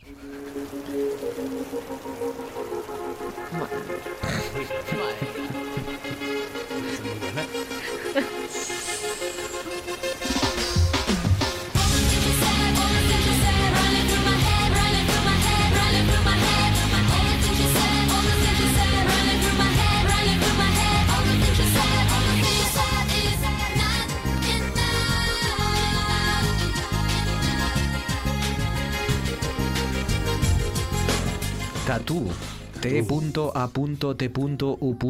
Eh, minúscula, ¿no? un duelo, un dueto precisamente ruso. Sí, porque es verdad, yo no me acordaba la T minúscula, la A mayúscula, la, A, la otra T mayúscula, la, ¿esto por qué era? ¿Había explicación para esto? No, no nos importaba. No lo sé. Seguramente la habría, pero no la he buscado. No nos importaba. No, nos importaban. Es que yo me acuerdo, sí, de la U minúscula, que era como, bueno, pues no. Sí. 1999 se formó y en 2002 fue cuando arrasó con esta canción. Y aquel videoclip así en el que aparecían. Eh, besándose bajo la lluvia y es estas que fue cosas, muy polémico en su día porque claro, es que era el momento de inclusión de... amor lésbico esto Sí, era sí, intolerable sí. ya en el, o sea, dándole todavía en el visibilidad a 2002. algo que, que no antes invisible. Sí. Sí, sí, sí. Pero era mentira luego, ¿no? Era una cosa un poco... ¿Qué era mentira? Nos mintieron en algo. Yo no les he preguntado nunca si, si eso era verdad o era mentira. No pero- sé, en algo recuerdo que nos habían mentido con, con Tatú. No sé si era en, en que, que no... no eran rusas, que eran de, de, de- Móstoles. O algo así. O que no eran rusas, o que no cantaban ellas, o que no eran pareja. Algo Y una de detrás. ellas ahora es política, ¿eh? O sea, ¿Sí? La morena. ¿Activista o algo así? O... No, no, no, no. Sí, política, Política. en Rusia. ¿En Rusia? En Pues- Rusia. Vale. Pues le deseamos, le deseamos Ha, cambiado, ha cambiado bien de profesión, Sí, visto sí, lo visto. sí, Sí, sí, sí. Mira, leo aquí en el país, dice, como uno de los timos más grandes del pop consiguió ayudar a miles de adolescentes. Dice, hace 20 años un psicólogo infantil urdió un plan para conquistar el mundo del espectáculo desde Rusia y lo consiguió, pero pronto llegó la oscuridad. Dice, supuso la liberación para muchos jóvenes. Julia Volkova y Lena Katina. Un inaudito y exitoso dúo manufacturado en el que dos adolescentes que no tenían ni una relación de amistad simulaban ser pareja. Aquí estaba la mentira. Bueno, hombre, pues como Aquí todos los como todas las películas cuando ves a gente que se ama y que son actores y que no son pareja. Sí, pero esto era un grupo, aquí tenían que habernos avisado. no, Ficción, pero- ficción. no, no es- Pero nos hicieron pensar que eran dos mujeres enamoradas. Pero a lo mejor es eso de que es un plan de un psicólogo, como si estuviera ahí acariciando no. al gato Sí. en su despacho y diciendo, a ver lo- cómo consigo ahora. Cuidado con los psicólogos, ¿eh? Cuidado con los psicólogos Cuidado con los psicólogos. pergeñan cosas, ¿no? Y. Es conspiraciones. Como cerebro, Pinky Cerebro, ¿eh? Sí, conquistan sí. el mundo todos los Eh, días. no, eran, no eran lesbianas y tampoco tomaban decisiones, dice aquí. No, claro, que no Eh, tomaban decisiones. En el mundo de la música tampoco es. Eso ha sido, ese punto, eso lo ha puesto el periodista. Sí, Eh, sí, sí. Menchi, sí. ¿Qué pasa? ¿Qué Nada, pasa? O sea, nada. me meto con los psicólogos y ya tienes que meterte tú con los Por periodistas. supuesto, de claro. Menchu Blasco, buenas noches. Buenas noches, Marcos. ¿Cómo estás, Menchu Blasco? Bien, bien, bien. mucho. Acordándome de que en 2002 no me acuerdo lo que hacía, tenía 16 años, no sé. ¿Con muy cuántas loco. cosas nos estarán engañando en 2022 que en, en el, dentro de 20 años diremos, era mentira? Buah. Era Habrá que verlo. Habrá que ver eso de las mentiras que nos estén contando. Nos- eh, Sí. Aunque hay algunas que ya se están viendo. o ¿Será que- mentira Rosalía, J Balvin? Eso no, es, eso no es mentira, ¿eh? Eso no es mentira, Rosalía no es seguro. mentira. lo aseguras? No sé yo. no sé yo. Rodrigo Cuevas, ¿será mentira? No, no, no, no, no. Puede ser. no puede ser. No puede ser. A lo mejor dentro de la música es de lo más auténtico. pero- ¿Queréis saber qué más escuchábamos en 2002? Venga, Venga, venga, va. Es duro. ¿Estáis preparadas? Sí. ¿Qué, qué, qué remedio?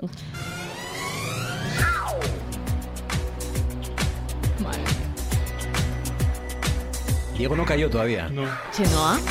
Ah, Operación Triunfo. Ah, amigo. Cuando tú vas, yo vengo de allí y esas cosas. Diego. Sí, anda, tío. Karaoke. Qué mal, qué mal. ¿Qué es Operación Triunfo? Vamos, mira, mira qué cara ha puesto de, mira qué cara ha puesto de, de, de, de ha puesto cara de constricción en plan de meca, tío, no he caído. Pensaba que era Cristina Aguilera, te lo juro. Buah, sí, pues ya le gustaría, ya le gustaría a Chenoa ser Cristina Aguilera, con perdón, ya lo he dicho. ¡Hala! Ya lo he bueno, dicho. bueno, bueno, bueno. Tengo hater hoy, venga, que dale. sepas que, que sepas que estás vulnerando la línea editorial de este programa, que es chenoísta por encima de casi cualquier cosa. Sí. Chi, con en CH. este programa Te somos, digo chi con CH. En este sí. programa somos chenoístas. chi, chi.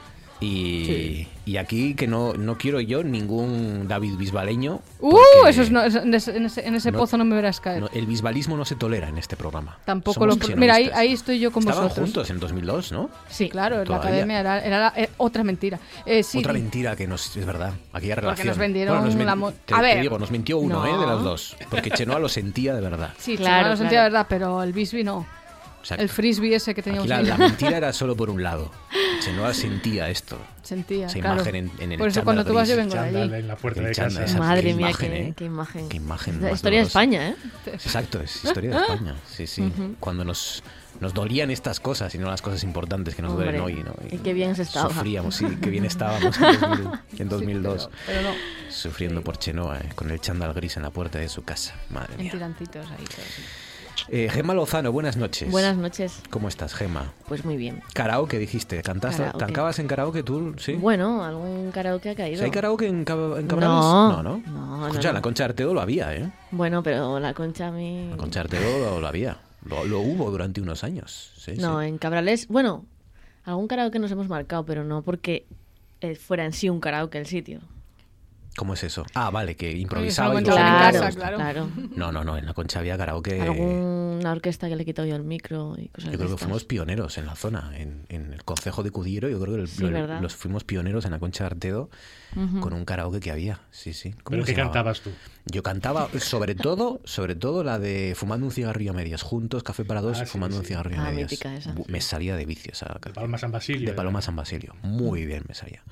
Muy bien me salía. Pues esta de Chenoa es mítica de karaoke también. ¿eh? Sí, pero esto era muy moderno. Ahí, Bueno, pero no era falta en un karaoke, ahí, ¿eh? las can- ahí despre- se despreciaban las canciones de- más allá de los años 80. Eh, 85, 86 ya empezaban a ser cosas muy modernas. Sigue siendo así en los karaoke. Siguen siendo, no han evolucionado, por eso Yo te voy digo. bastante y, Claro. y no, no hay manera de que eso Todavía, los todavía 2000. sobrevive algún karaoke, ¿no? Hombre, bastante. Hombre, claro, sí, sí, claro. Sí, sí. Y yo conozco en Gijón y en Oviedo. En Gijón. Sí, En Gijón. ¿El Chicago todavía sigue abierto? Aquel- eh, en yo Estaba en el no. muro, decías. En el muro. No, ese yo creo que no se ¿No? Yo creo que ese no, pero hay otro nuevo en el muro, enfrente de la escalerona, no recuerdo el nombre. Sí. Y, y luego hay otro cerca de los salsas, que es al que voy yo. Cerca de los salsas, ¿cómo se llama? Ese se llama el vinilo. El Karaoke vinilo. Me encanta. Me encanta. Sí, sí. ¿Y cuando actúas tú Bajas para unas verte? escaleras. a- Es que Sí. además bajas unas escaleras, todo es tan tenebroso. Siempre, tan- siempre hay que bajar es escaleras. una maravilla. Sí, Sótanos y- ahí. Y, Sí. y olerá húmedo, que es Insoner- como Eh, porque claro. imagínate. Claro, claro.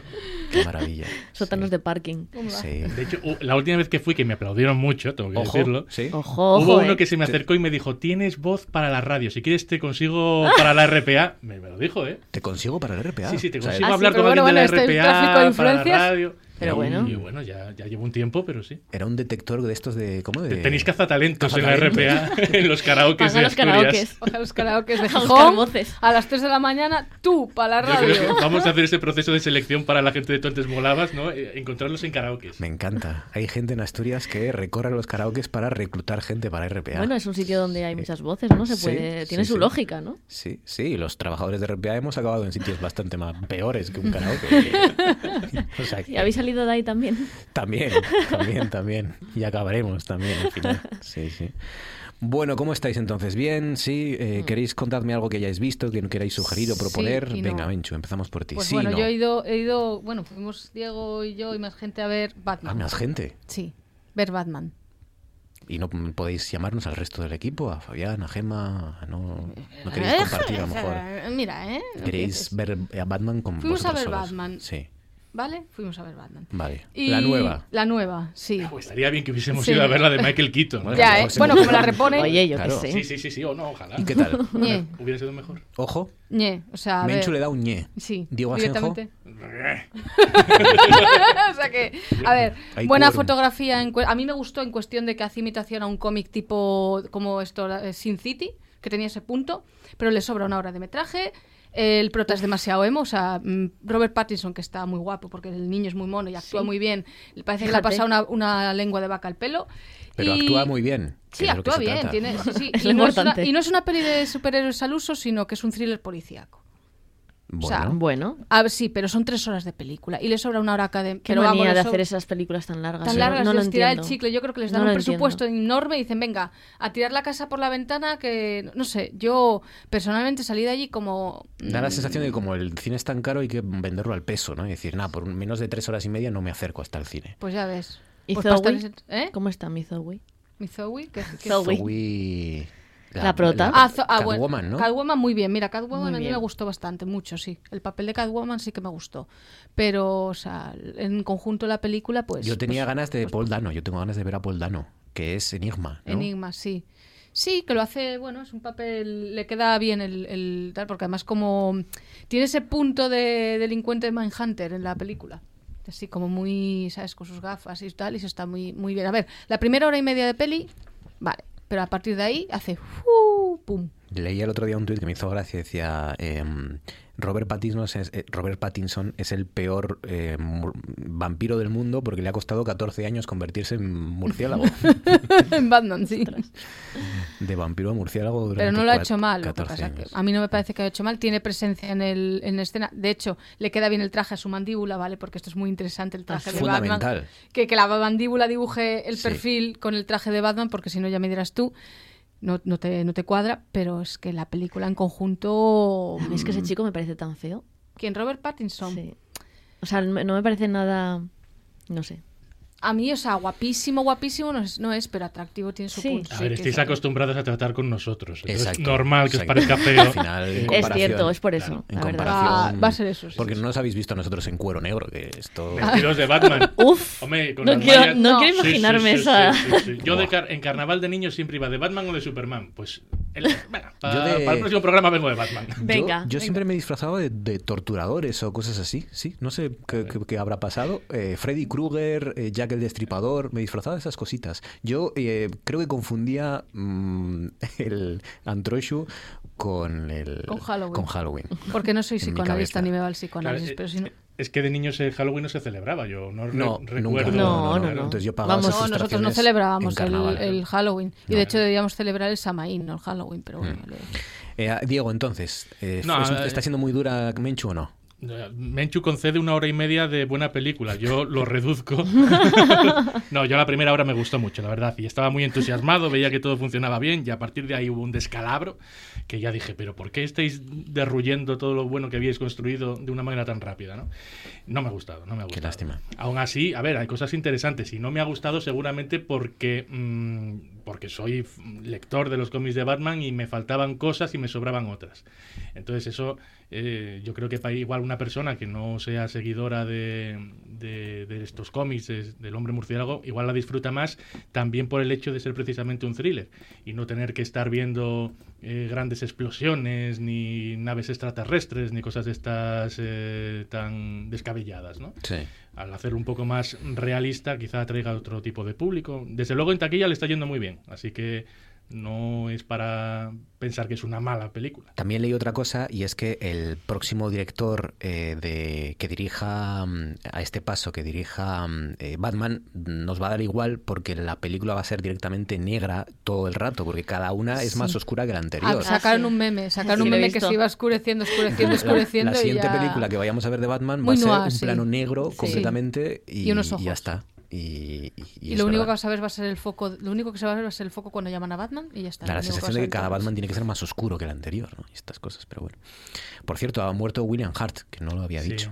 Icono de los años 80, uno de los secundarios de oro y un tipo experto en hacer personajes poco habituales, ¿no? Eh, en el 86 se llevó el Oscar al mejor actor por, por aquel presidiario homosexual en El beso de la mujer araña.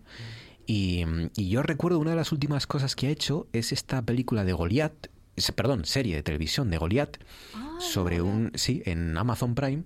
Sí, es verdad. Eh, que, está muy bien, que está muy bien. Y estaba considerada una de las mejores series de que había en, Amazon. ¿eh? Cuando empezó Amazon. A mí la primera temporada me gustó mucho y, es, y es de nuevo otro papel así muy extraño de, un abogado de, un, de estos mm, bufetes gigantescos y poderosísimos con un montón de, de problemas, de tics, de manías y, es un papel que, si no lo hiciera un gran actor como era William Hart eh, sería algo muy ridículo ¿no? y muy caricaturesco pero, pero él le da, le da realismo ¿no? esa serie que protagoniza Billy Bob Thornton que está muy bien yo al menos la primera temporada la recomiendo, está muy bien. Billy Bob Thornton, William Hart, eh, Olivia Cirby y María Bello. Gemma, ah no, Diego, tú, que aparte de Batman, aparte de Batman, yo lo que ya sí que recomiendo y que sí que me ha gustado es la última película de Pixar, Red, que está en, en Disney Plus que habla sobre la regla. Que habla, bueno, habla sobre el paso de la infancia a adolescencia en, en las mujeres y en este caso en el, en el personaje femenino protagonista, que para hacerlo de una manera metafórica, eh, cada vez que se enfada demasiado o que se emociona demasiado, eh, se transforma en un panda rojo gigante y, la película sí que muestra, pues eso, cuestiones como lo de la regla, que parece que ha generado bastante polémica entre los tuiteros, sobre todo. es que Twitter, ¿dónde vas a caer? En, Twitter todo lo que sea polémica lo abrazan con ganas y, lo amplían. Es el, alimento de Twitter, ¿no? Twitter se alimenta de polémica, de odio, de debates y y, está bien, a mí me parece bien. Sí, sí, porque te diviertes, hombre. Es muy divertido. Un poco de salsa a la vida.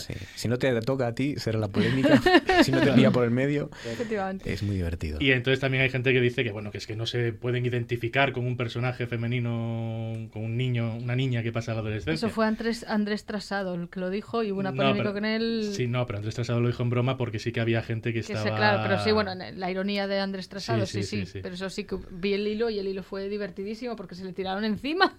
Sí.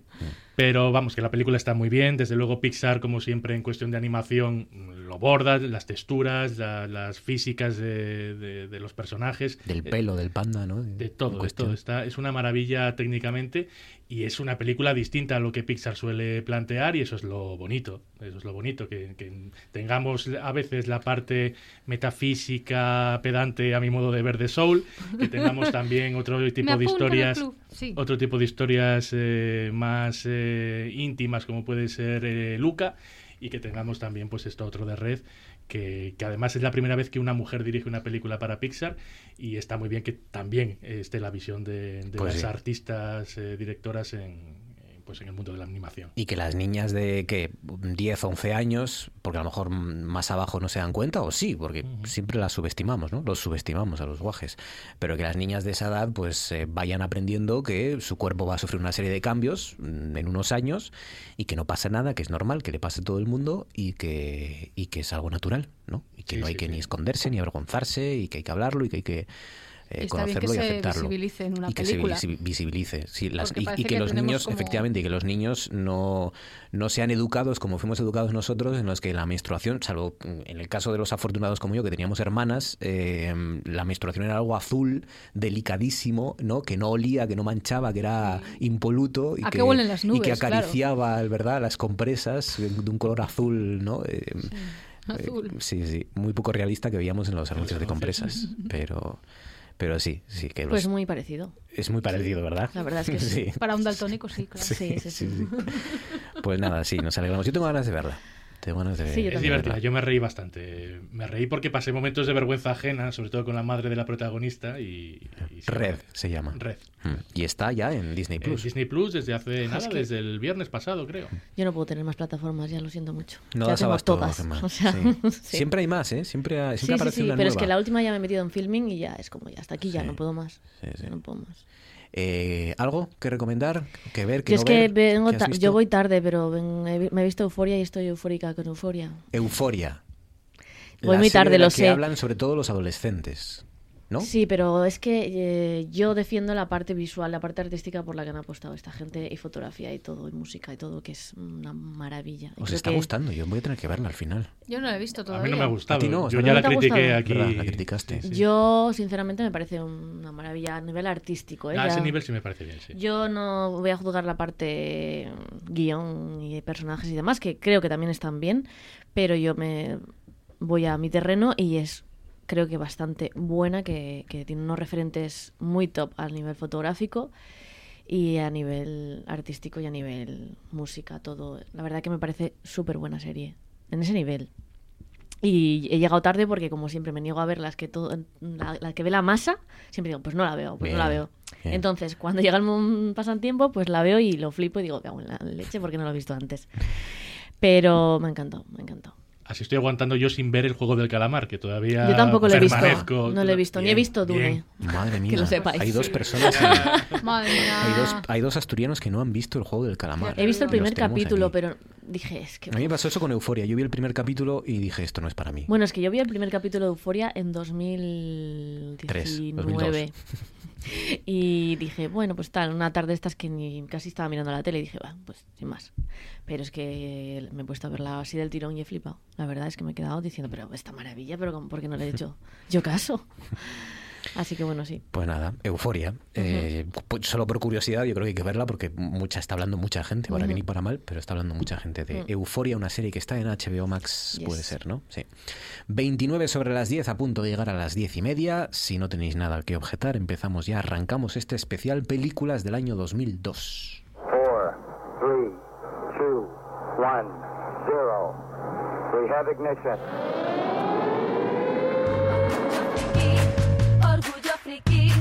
Orgullo friki, no tengas vergüenza. Orgullo friki, orgullo friki, orgullo friki, pierde la cabeza. Eres un fricazo como yo, no tengas vergüenza, vamos, grítalo. Si ves Doctor Who y veías Dragon Ball, intentar negarlo es un error. Y ahora sal ahí y cosplayéate, márcate unos bailes y diviértete. Por un día es tuya la ciudad, pierde la cabeza como le No me importa que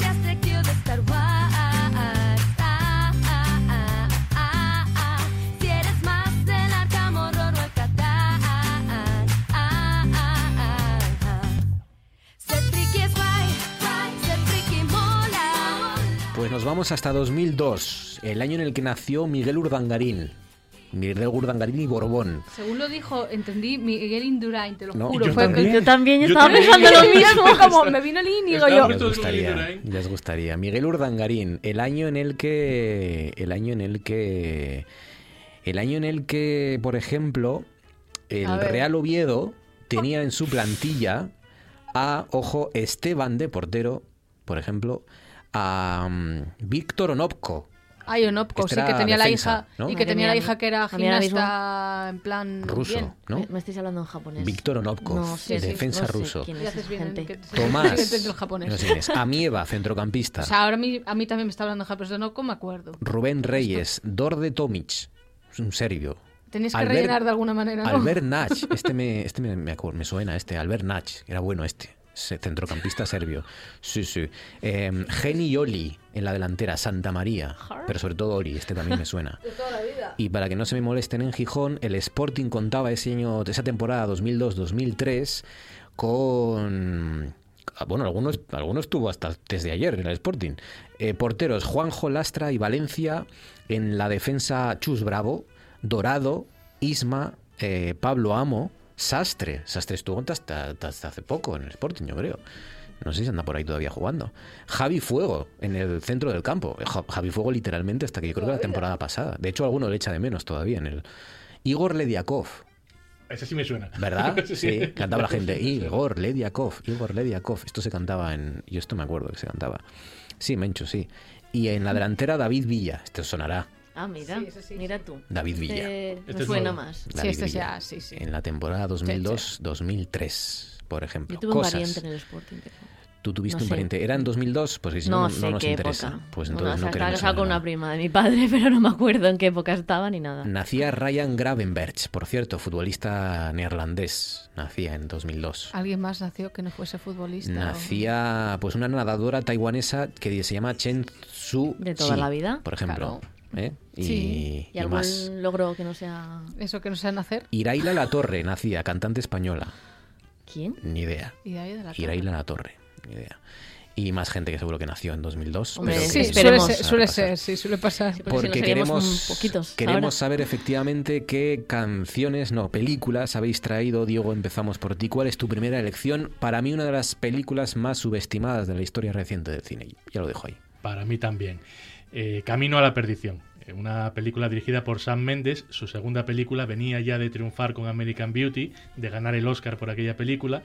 Y un director llega siempre ese momento en el que después de la primera tiene que jugársela de verdad con la segunda. Y en este caso, eh, Camino a la Perdición, yo creo que, igual que tú, es una película de muchos valores, muy notable y aún así ha pasado un poco desapercibida a lo largo de los años. Y es extraño porque la temática es bastante, yo creo que atractiva, ¿no? Hablábamos... Quizás nos pilló fartucos de películas de mafia. Es claro, hablábamos la semana pasada precisamente del Padrino y, Camino a la Perdición es un eco lejano de, de aquella película, ¿no? Empieza además también con una fiesta igual que empezaba El Padrino. En este la familia también. Sí, también la familia. De hecho, es una película sí, sobre la familia, sobre la venganza, la redención, la pérdida de la inocencia. Recordemos, estaba eh, protagonizada por Tom Hanks, eh, que también quizá eso sea una parte floja de la película, el hecho de tener que ver a Tom Hanks, que es el chico bueno de Estados Unidos. Fue una de las primeras veces que no hacía de bueno bueno. Claro, interpretar a un personaje que es un asesino. Eh, aunque a lo largo de la película te encariñas con él, sobre todo por su faceta de padre y cómo cuida a su hijo, no deja de ser un asesino cruel. Y, aún así, a, pesar de que Tom Hanks quizá eh, flojeaba un poco, la película después tenía otros eh, actores maravillosos. Tenía sobre todo a Paul Newman, que es el gran atractivo de esta película, que lo borda. El último gran papel de Paul Newman. Sí, yo creo, yo creo que tenía 77 años cuando se rodó. Estaba también Daniel Craig y Jude Law. Jude Law para mí, que además hace un personaje de, asesino detrás del asesino, detrás de Tom Hanks, que a mí me generaba un desasosiego tremendo este Jude con esa mirada que tenía de loco, con esas cejas hacia arriba y esos ojos eh, profundos. Y, bueno, ya si los actores son, son buenos, para mí la historia de la película está muy bien. está basada en un cómic, lo, Está basada en una novela gráfica. la leí. en su día cuando salió la película, sí, pero tampoco es una novela que mm. permanezca, igual que la película, que tenga demasiado tirón, ¿no? Ni, ni, un público a su alrededor. Eh, recordamos, era la historia de, de Paul Newman, que era el cabeza del crimen organizado, y él tenía un hijo biológico que era el personaje de Daniel, de Craig y a Tom Hanks que era su hijo adoptado, adoptivo. Y ocurre que el hijo biológico tenía muchos celos del hijo adoptivo y al final lo que hace este es asesinar a la esposa y a uno de los hijos del personaje de Tom Hanks. Entonces él obviamente se revuelve, busca venganza y esa venganza alcanza a, todos, a tanto a su hermanastro como al personaje de, de, Paul, Newman, y alcanza incluso al Capone, que es un personaje que no aparece nunca en la película, eh, pero que está presente porque para que le entreguen al asesino tiene que robar al Capone. Estamos reventando la película entera, pero... Bueno, es una película del año 2002. Y además merece la pena verse aún así con todo, ¿no? Efectivamente. Bueno, pues nos dejó escenas maravillosas. Yo creo que esta que vamos a escuchar ahora tiene una frase que a mí todavía a día de hoy me sigue pareciendo de, de lo mejor que hay en el cine. Vamos a escuchar. Ahora te digo, vete antes de que sea tarde. Piensa. Piensa. Ahora le protegen, pero cuando tú faltes, ya no lo necesitarán. Connor morirá, pase lo que pase. Es posible. Pero tú me estás pidiendo que te dé la llave de su habitación para poder entrar, apuntarle con un arma y apretar el gatillo, y no puedo hacer eso. El asesino a Annie y a Peter. En esta sala solamente hay asesinos. Michael, abre los ojos. Esta es la vida que llevamos, la que elegimos. Y solo hay una cosa segura. Ninguno veremos el cielo. Michael podría. Entonces haz cuanto puedas para procurar que eso sea posible.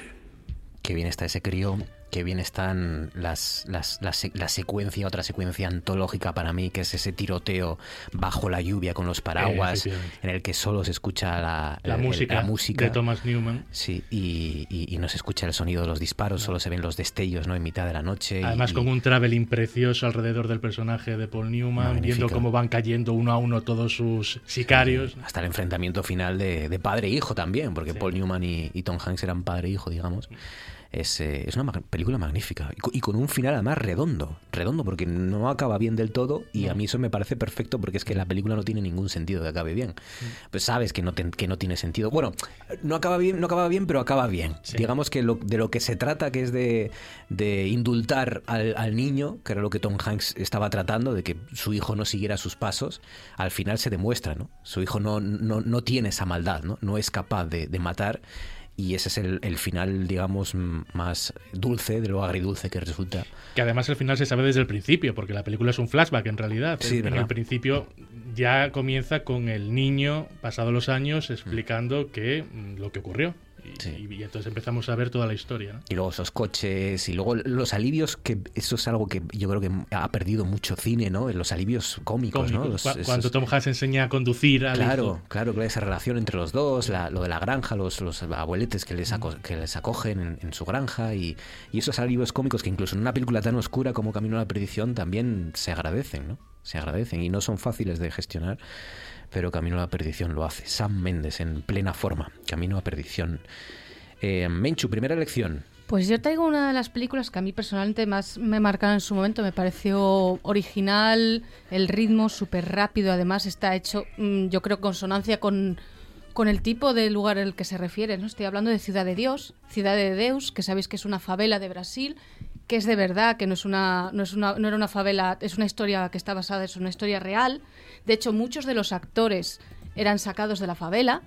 De hecho, tuvieron también que pedir permiso al jefe de la favela para poder para poder esto rodar, con la condición de que se eh, pusiesen a gente de la favela para poder, o sea, como actores. Bueno, gran parte del mundo conoció las favelas gracias a Ciudad de Dios. Gracias a, gracias a eso y tener en cuenta que las favelas eran lugares que se construyeron, de hecho Ciudad de Dios se construyó en los años 60 y se construyó para aquellos que se quedaban sin casas ni nada por el estilo, iban para allá, sitios pues como es el poblado este que hay en Madrid, que podemos decir que es una, es una favela a la española, en la cual no había ni leyes, no había nada, ni agua, ni luz. Donde el Estado no llega y donde los sitios donde el Estado no llega se hacen cargo las mafias. Efectivamente, las mafias, de hecho, esto es una de las cosas que se puede ver en la película, porque es un niño que es el hermano de uno de los delincuentes más famosos de, de la favela, estoy hablando de uno de los integrantes del trío Ternura, que así se le conocía, y el hermano pequeño pues va narrando toda la historia, un niño que además lo vas viendo crecer y la verdad que es una historia que a mí siempre me ha gustado muchísimo. El ritmo, eso, esto es un ritmo como muy sucio, porque va en consonancia con lo que estás viendo. Y sí que entra la policía allí, pero entra hasta cierto punto. Yo, de hecho, tengo la anécdota de que la pareja de, de mi padre es de Brasil y el hermano es policía federal. Y el hermano a ti te cuenta que, pues, que ellos tienen que entrar a las favelas y tienen que entrar con las pistolas con espejos y tienen que entrar mm. sin identificar. Van vestidos de negros absolutamente para que ninguno de la gente contra los que van se les identifique porque luego te pueden matar. Y lo de los espejos es para si te quedas arrinconado en, la, en las esquinas, poder ver lo que, estás, lo que te pueda venir de un lado y del otro. Porque claro... Retrovisores. claro, es que tú no te conoces la zona porque es que es laberíntico. Yo esto me acuerdo cuando estuve en la, en la India que nos invitaron lo que se llama un slam, que es un barrio, que es mm. las favelas de allí de la Lo India. que aparece en Slam Dog Millionaire. Sí, efectivamente. Y tú te metes allí, a mí me metieron allí y era mm. un laberinto. Y dije, yo decía a mi amigo, Eh, no sé si vamos a salir de aquí. Te mm. juro, en ese momento yo lo pensé. yo... yo... atravesé uno de esos laberintos en, en, buscando uno de los crematorios en Benarés. En, en Varanasi, claro. Bueno, claro. Y, y, al final me tuve que hacer con un guía local. Claro, porque, es que, porque dije, yo no salgo de eh, ahí. claro, no sales de ahí y yo tú la suerte. Y creo que esta película pues reseña muy bien, además cuenta la historia a lo largo de muchos años, de los 60 por lo menos hasta los 80. Y creo que, vamos, en su momento yo creo que fue una gran película porque además parece más como un documental, o sea, es una película, es como un documental novelado. Y me parece que es muy original.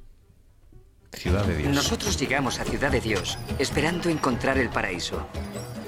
Muchas familias se habían quedado sin casa por las inundaciones o los incendios provocados por delincuentes en las favelas. ¡Mira ese poste! ahora tendremos luz. La filosofía del gobierno entonces era la siguiente. ¿No tienen dónde vivir? Pues a Ciudad de Dios. Allí no había luz, ni asfalto, ni autobuses. Pero el gobierno de los ricos pasaba de nuestros problemas. Como ya he dicho, Ciudad de Dios queda muy lejos de la típica postal de Río de Janeiro. Fernando Meirelles, de Ciudad de Dios, Los dos papas, El jardinero fiel, También Qué buena película, basada en una novela de John Le Carré. Eh, sí, sí. Eh, a mí, yo tengo un tío viviendo en, en, en Porto Alegre y él me cuenta, entre otras cosas, que en esos ambientes él siempre tiene mucho más miedo a los eh, adolescentes y a los jóvenes, a los chavales que van armados, que a los adultos, ¿no? Porque un adulto, un atracador adulto, te, te- si le das lo que te pide, pues te deja vivir, Fuera. ¿no? Es un, un trato, digamos, un convenio al que llegas. eh, eh, si, si, si le das la cartera o el móvil o lo que tengas, pues él te deja vivir. Pero los jóvenes que no tienen todavía esa concepción del bien y del mal te matan solo por jugar, solo Claro, por divertirse, solo por, por. di- por divertirse, porque también están como una especie de ritual. Es que hay- eso sí, se hereda. O sea, la- en, en lo que es eh, la supervivencia o el, luchar por la supervivencia en estos lugares se hereda. Y claro, cuando empiezas a andar en esos caminos, no miras lo que dices tú, no miras ni el bien ni el mal. Y además, eso, hay pequeños rituales pues para ir entrando en las bandas. Y a lo mejor, pues, a ver quién se carga a este, quién no se carga a este otro. Y ahí va, claro, claro. En el año 2002 se publicó La Reina del Sur de Arturo Pérez Reverte, Los aires difíciles de Almudena Grandes, Tu rostro mañana de Javier Marías, por ejemplo, por ejemplo, en ese año 2002, no está mal. En el año 2002, eh, bueno, el premio Nobel de Literatura fue para un superviviente de Auschwitz como Imre Cartez, por ejemplo, Nobel de Literatura en ese año 2002. Y eh, Halle Berry y Denzel Washington triunfaban en los Oscars. Dos actores negros. Halle Berry por Monster era. Halle Berry por Monster. ¿Qué, qué papel hace en esa película? De esa, esa madre de un, de un niño al que matan, ¿no? O un niño que muere o algo así, creo recordar. Eh, con Billy Bob Thornton, por cierto, también. Qué, qué película más, más dura y qué Muy gran dura. papel hace Halle Berry, que yo creo que fue el año en el que ganó el Oscar por, por, por esta película, por Monsters Ball. Por Monsters Ball. Y que ganó el Razzie, puede ser, por Catwoman o algo así. Pues si Catwoman es de 2002, seguro. pues eh, seguro, seguro, algo así. Sí, sé que eh, ganó el Oscar, y yo creo que tiene un Oscar nada más, eh, ganó el Oscar y el Razzie creo en el mismo año. Y Denzel Washington por Training Day. Training Day, qué sí. peliculón, qué papel también de policía corrupto. Qué, qué- qué buena película.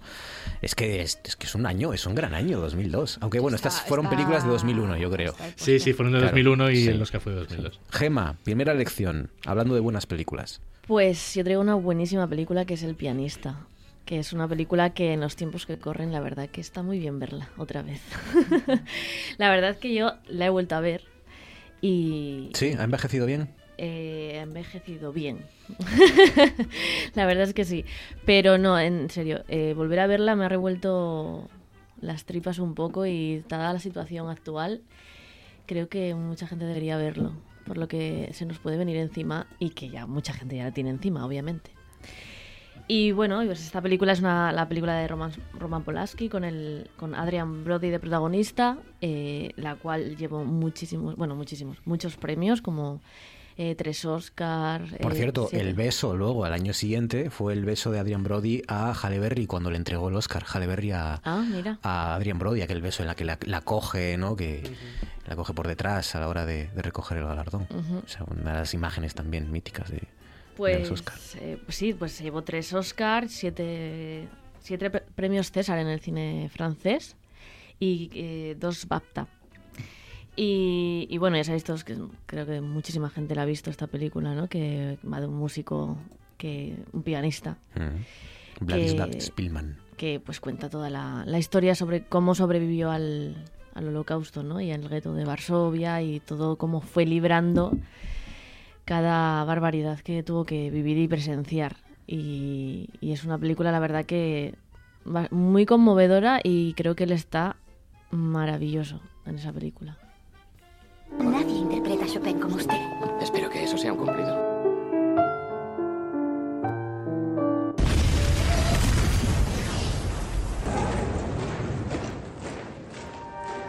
Por orden del gobernador de la provincia de Varsovia, se procederá a la creación de un barrio en el que todos los judíos que viven en Varsovia o circulan por Varsovia deberán residir.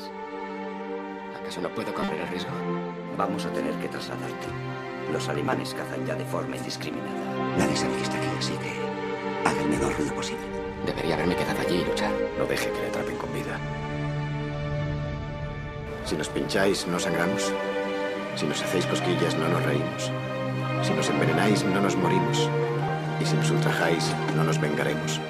El pianista, seguramente la gran obra de Polanski, ¿no? Bueno, una de las, sí, tres, cuatro mejores películas de Roman Polanski como mínimo.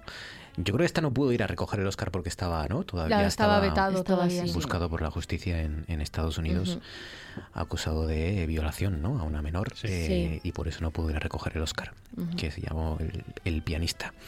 Em, venga, segunda ronda. Por cierto, eh, más libros. Por ejemplo, em, nada más y nada menos que Expiación de Ian McEwan, que luego fue película. Fue película. Por cierto, muy buena Muy también. buena película. Y, y- y bastante, yo creo que subestimada. Sí, y la directora algo ha hecho hace poco y no recuerdo qué. Tengo que mirar a ver lo Expiación, que ha hecho. Historia de una pasión, se llamaba el, llevaba el Sí, que había subtítulo. hecho también esta. Em, uy, ¿cómo se llama esta? Eh, Uy. Keira Knightley. Sí. La actriz. Sí, pero ¿cómo Mm. se llama la película anterior que hizo las hermanas?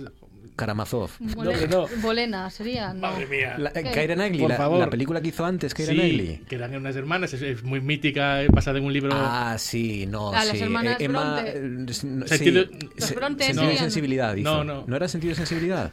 Mira, estamos O aquí, aquí. eh, O algo así. Bueno, em, la- las correcciones de Jonathan Franzen, por ejemplo, también. Y No entres tan deprisa en esa noche oscura, de Antonio Lobo.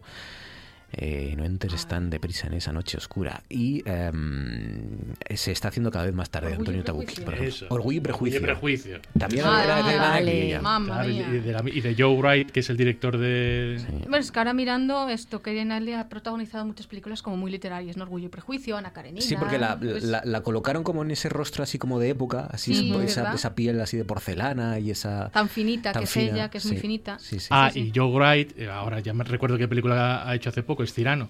La película de Cirano. La última, Eso, la- con el- protagonizada con Peter Dinklage. Dinklage, el de Juego de Tronos. Es. ¿La habéis visto? No, ¿no? Yo todavía no. Tengo ganas de verla precisamente porque es el director de Expiación Mm. y de. Ese y de plano y secuencia tiene expiación, ¿no? En, el- en Dunkerque, con En el playa, desembarco sí. en la playa, es brutal.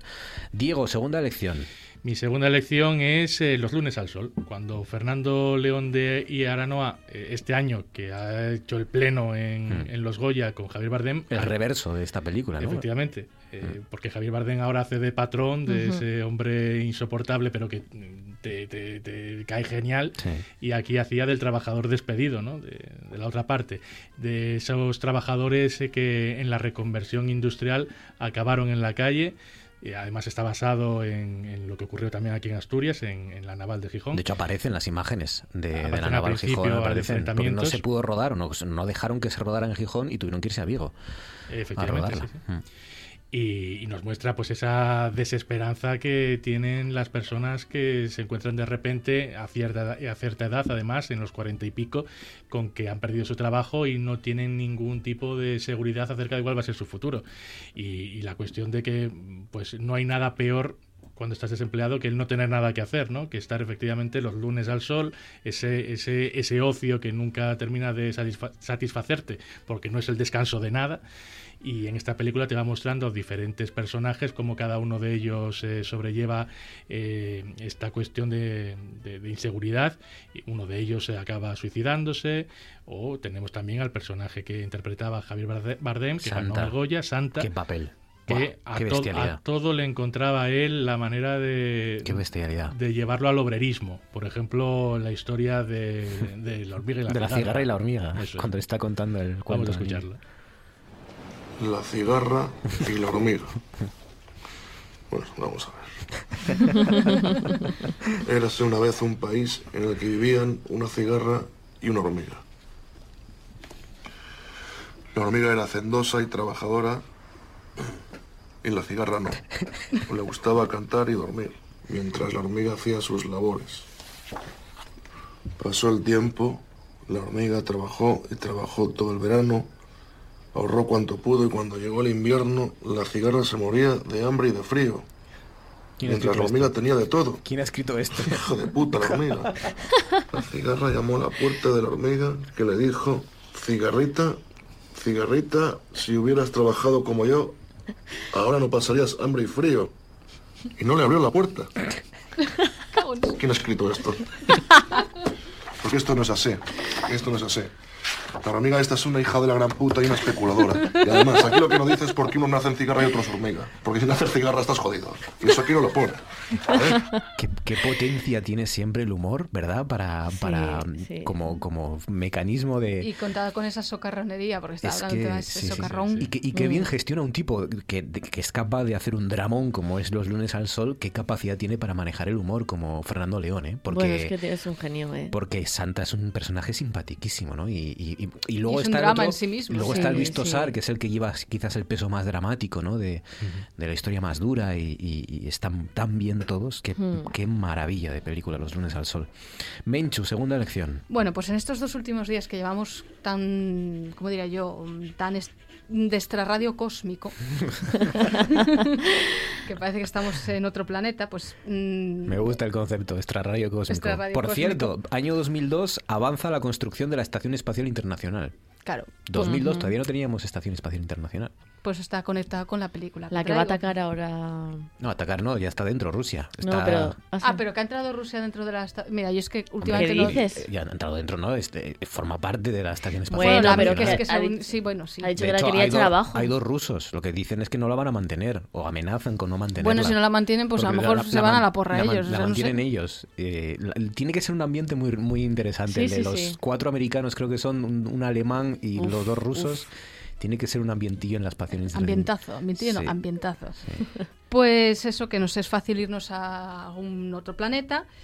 Y traigo una película que si bien mm, no tuvo críticas mixtas a tope, a mí personalmente me gustó cómo se hizo. Estoy hablando de Solaris, de Soderbergh, que claro, está basada en la película de Tarkovsky en el 72, que pues Tarkovsky estamos hablando de un genio, para, por lo menos para mí, Mm. era un señor, y que está basada también a su vez en la novela homónima de Stanislaw Lem, que ya hablé de él hace poco, traje un libro de él para hablar de él, y que es uno de los popes de la literatura de ciencia ficción. Esta película mm, plantea eh, un planeta que es un ente vivo en sí mismo, concretamente eh, su, su lago. No hay un lago en el planeta Solaris y encima de este lago, por esta zona, pues hay una especie como de estación espacial. Y entonces el personaje principal, que en este caso es Josh Clooney, que es un doctor, es llamado porque recibe una señal de peligro, ¿no? Entonces va a ver qué ha pasado, qué ha pasado con la con la esto, tripulación, la tripulación la encuentra muerta. ¿Qué pasa? Que ahí también de repente se encuentra con su mujer, su mujer está muerta ya. Aquí es cuando empezamos a ver que el planeta en sí mismo, por ser un ente, recrea ilusiones y te va matando a través de la manipulación, porque es una manipulación absoluta la que hace el planeta de ti, de, o sea, te va matando a través de esa manipulación y tú te vas consumiendo. Es una manera que tiene de consumirte, ¿no? Es hace una buena referencia, una buena reflexión sobre cómo estamos eh, mm, acogidos a las leyes de la física, a las leyes de la naturaleza, incluso la psique. Aquello que, es, que parece que lo tenemos como algo fuera del cuerpo, está tanto o más acogida a, la- a las, a las leyes de la física y todas esas memorias, esas obsesiones son el ancla que nos lleva a una muerte que es como la que podemos ver en, la película, de la cual no nos vamos ni a acordar.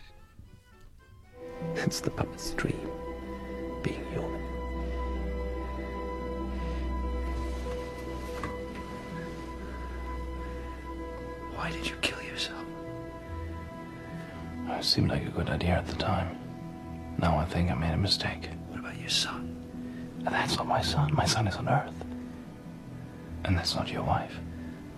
They are part of Solaris. Remember that. Porque no te suicidas, dice, ¿no? Eh, estaba Vio- Viola Davis también por aquí, ¿no? Sí, creo que sí, que estaba yo la de Parte Sí, es que no me acuerdo, no me acuerdo bien, pero sí. Mm. Solaris, año 2002. Gema, segunda elección. Bueno, pues la segunda elección que traigo es una es la primera de una trilogía que a mí me gusta mucho porque soy una friki de estas películas. No he que visto es- ninguna. ¿No? ¿Te lo puedes creer? Ninguna. No conozco. Madre mía, madre Ya, ya, mía. sí, sí. Se llama El caso Bourne y es un peliculón, a mí me gusta mucho por lo menos, y me gustan las siguientes también, pero porque ya la, la fricada me ha llevado, por favor, que me hagan más, ¿sabes? Esto que...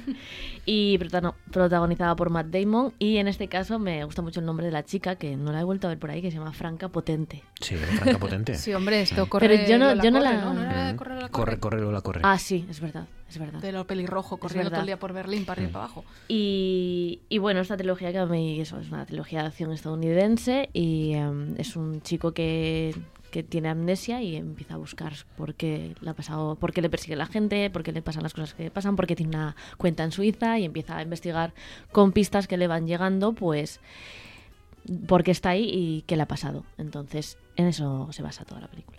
Cuando he entrado aquí, he estudiado todos los ángulos de visión en busca de una salida. Yo también veo la salida y no me preocupo. No sé, te dispararon. Hay gente que hace cosas muy raras cuando tiene miedo.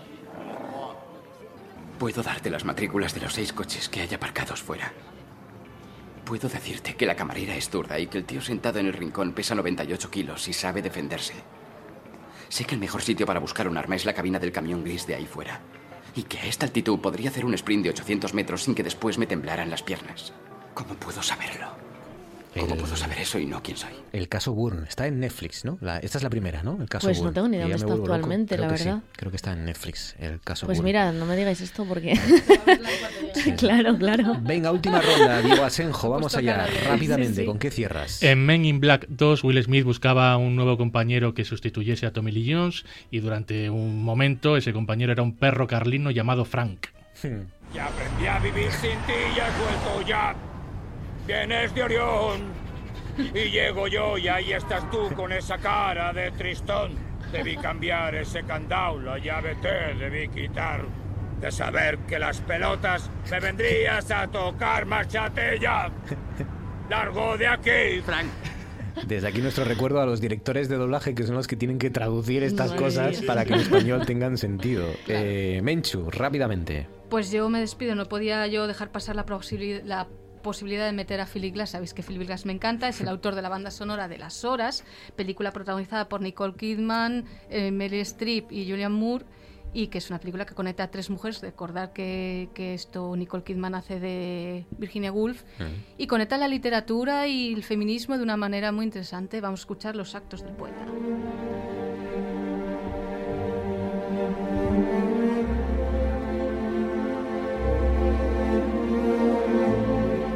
La banda sonora de las horas de las horas de Philip Glass que se puede escuchar como una sinfonía perfectamente Es en es- directo porque tiene todo el sentido. Es una Es obra una mm, gigantesca, Como todo lo de gigantesca. Gema, rápidamente, ¿con qué cierras? Pues rápidamente cierro con algo de mi, mi pedrada mental, que es terror psicológico, que es de Ring. The Ring, ojo, eh, que esta Eh, película tuvo muchísimo éxito, ¿eh? Hombre, y Nos te trastornó va- a todos. vas ahí por la patilla, ¿eh? un poquito cuando la ves. O sea que Sí, sí, sí. está basada en la, mm, en la, bueno, es un remake de la japonesa de 1998. The Ring.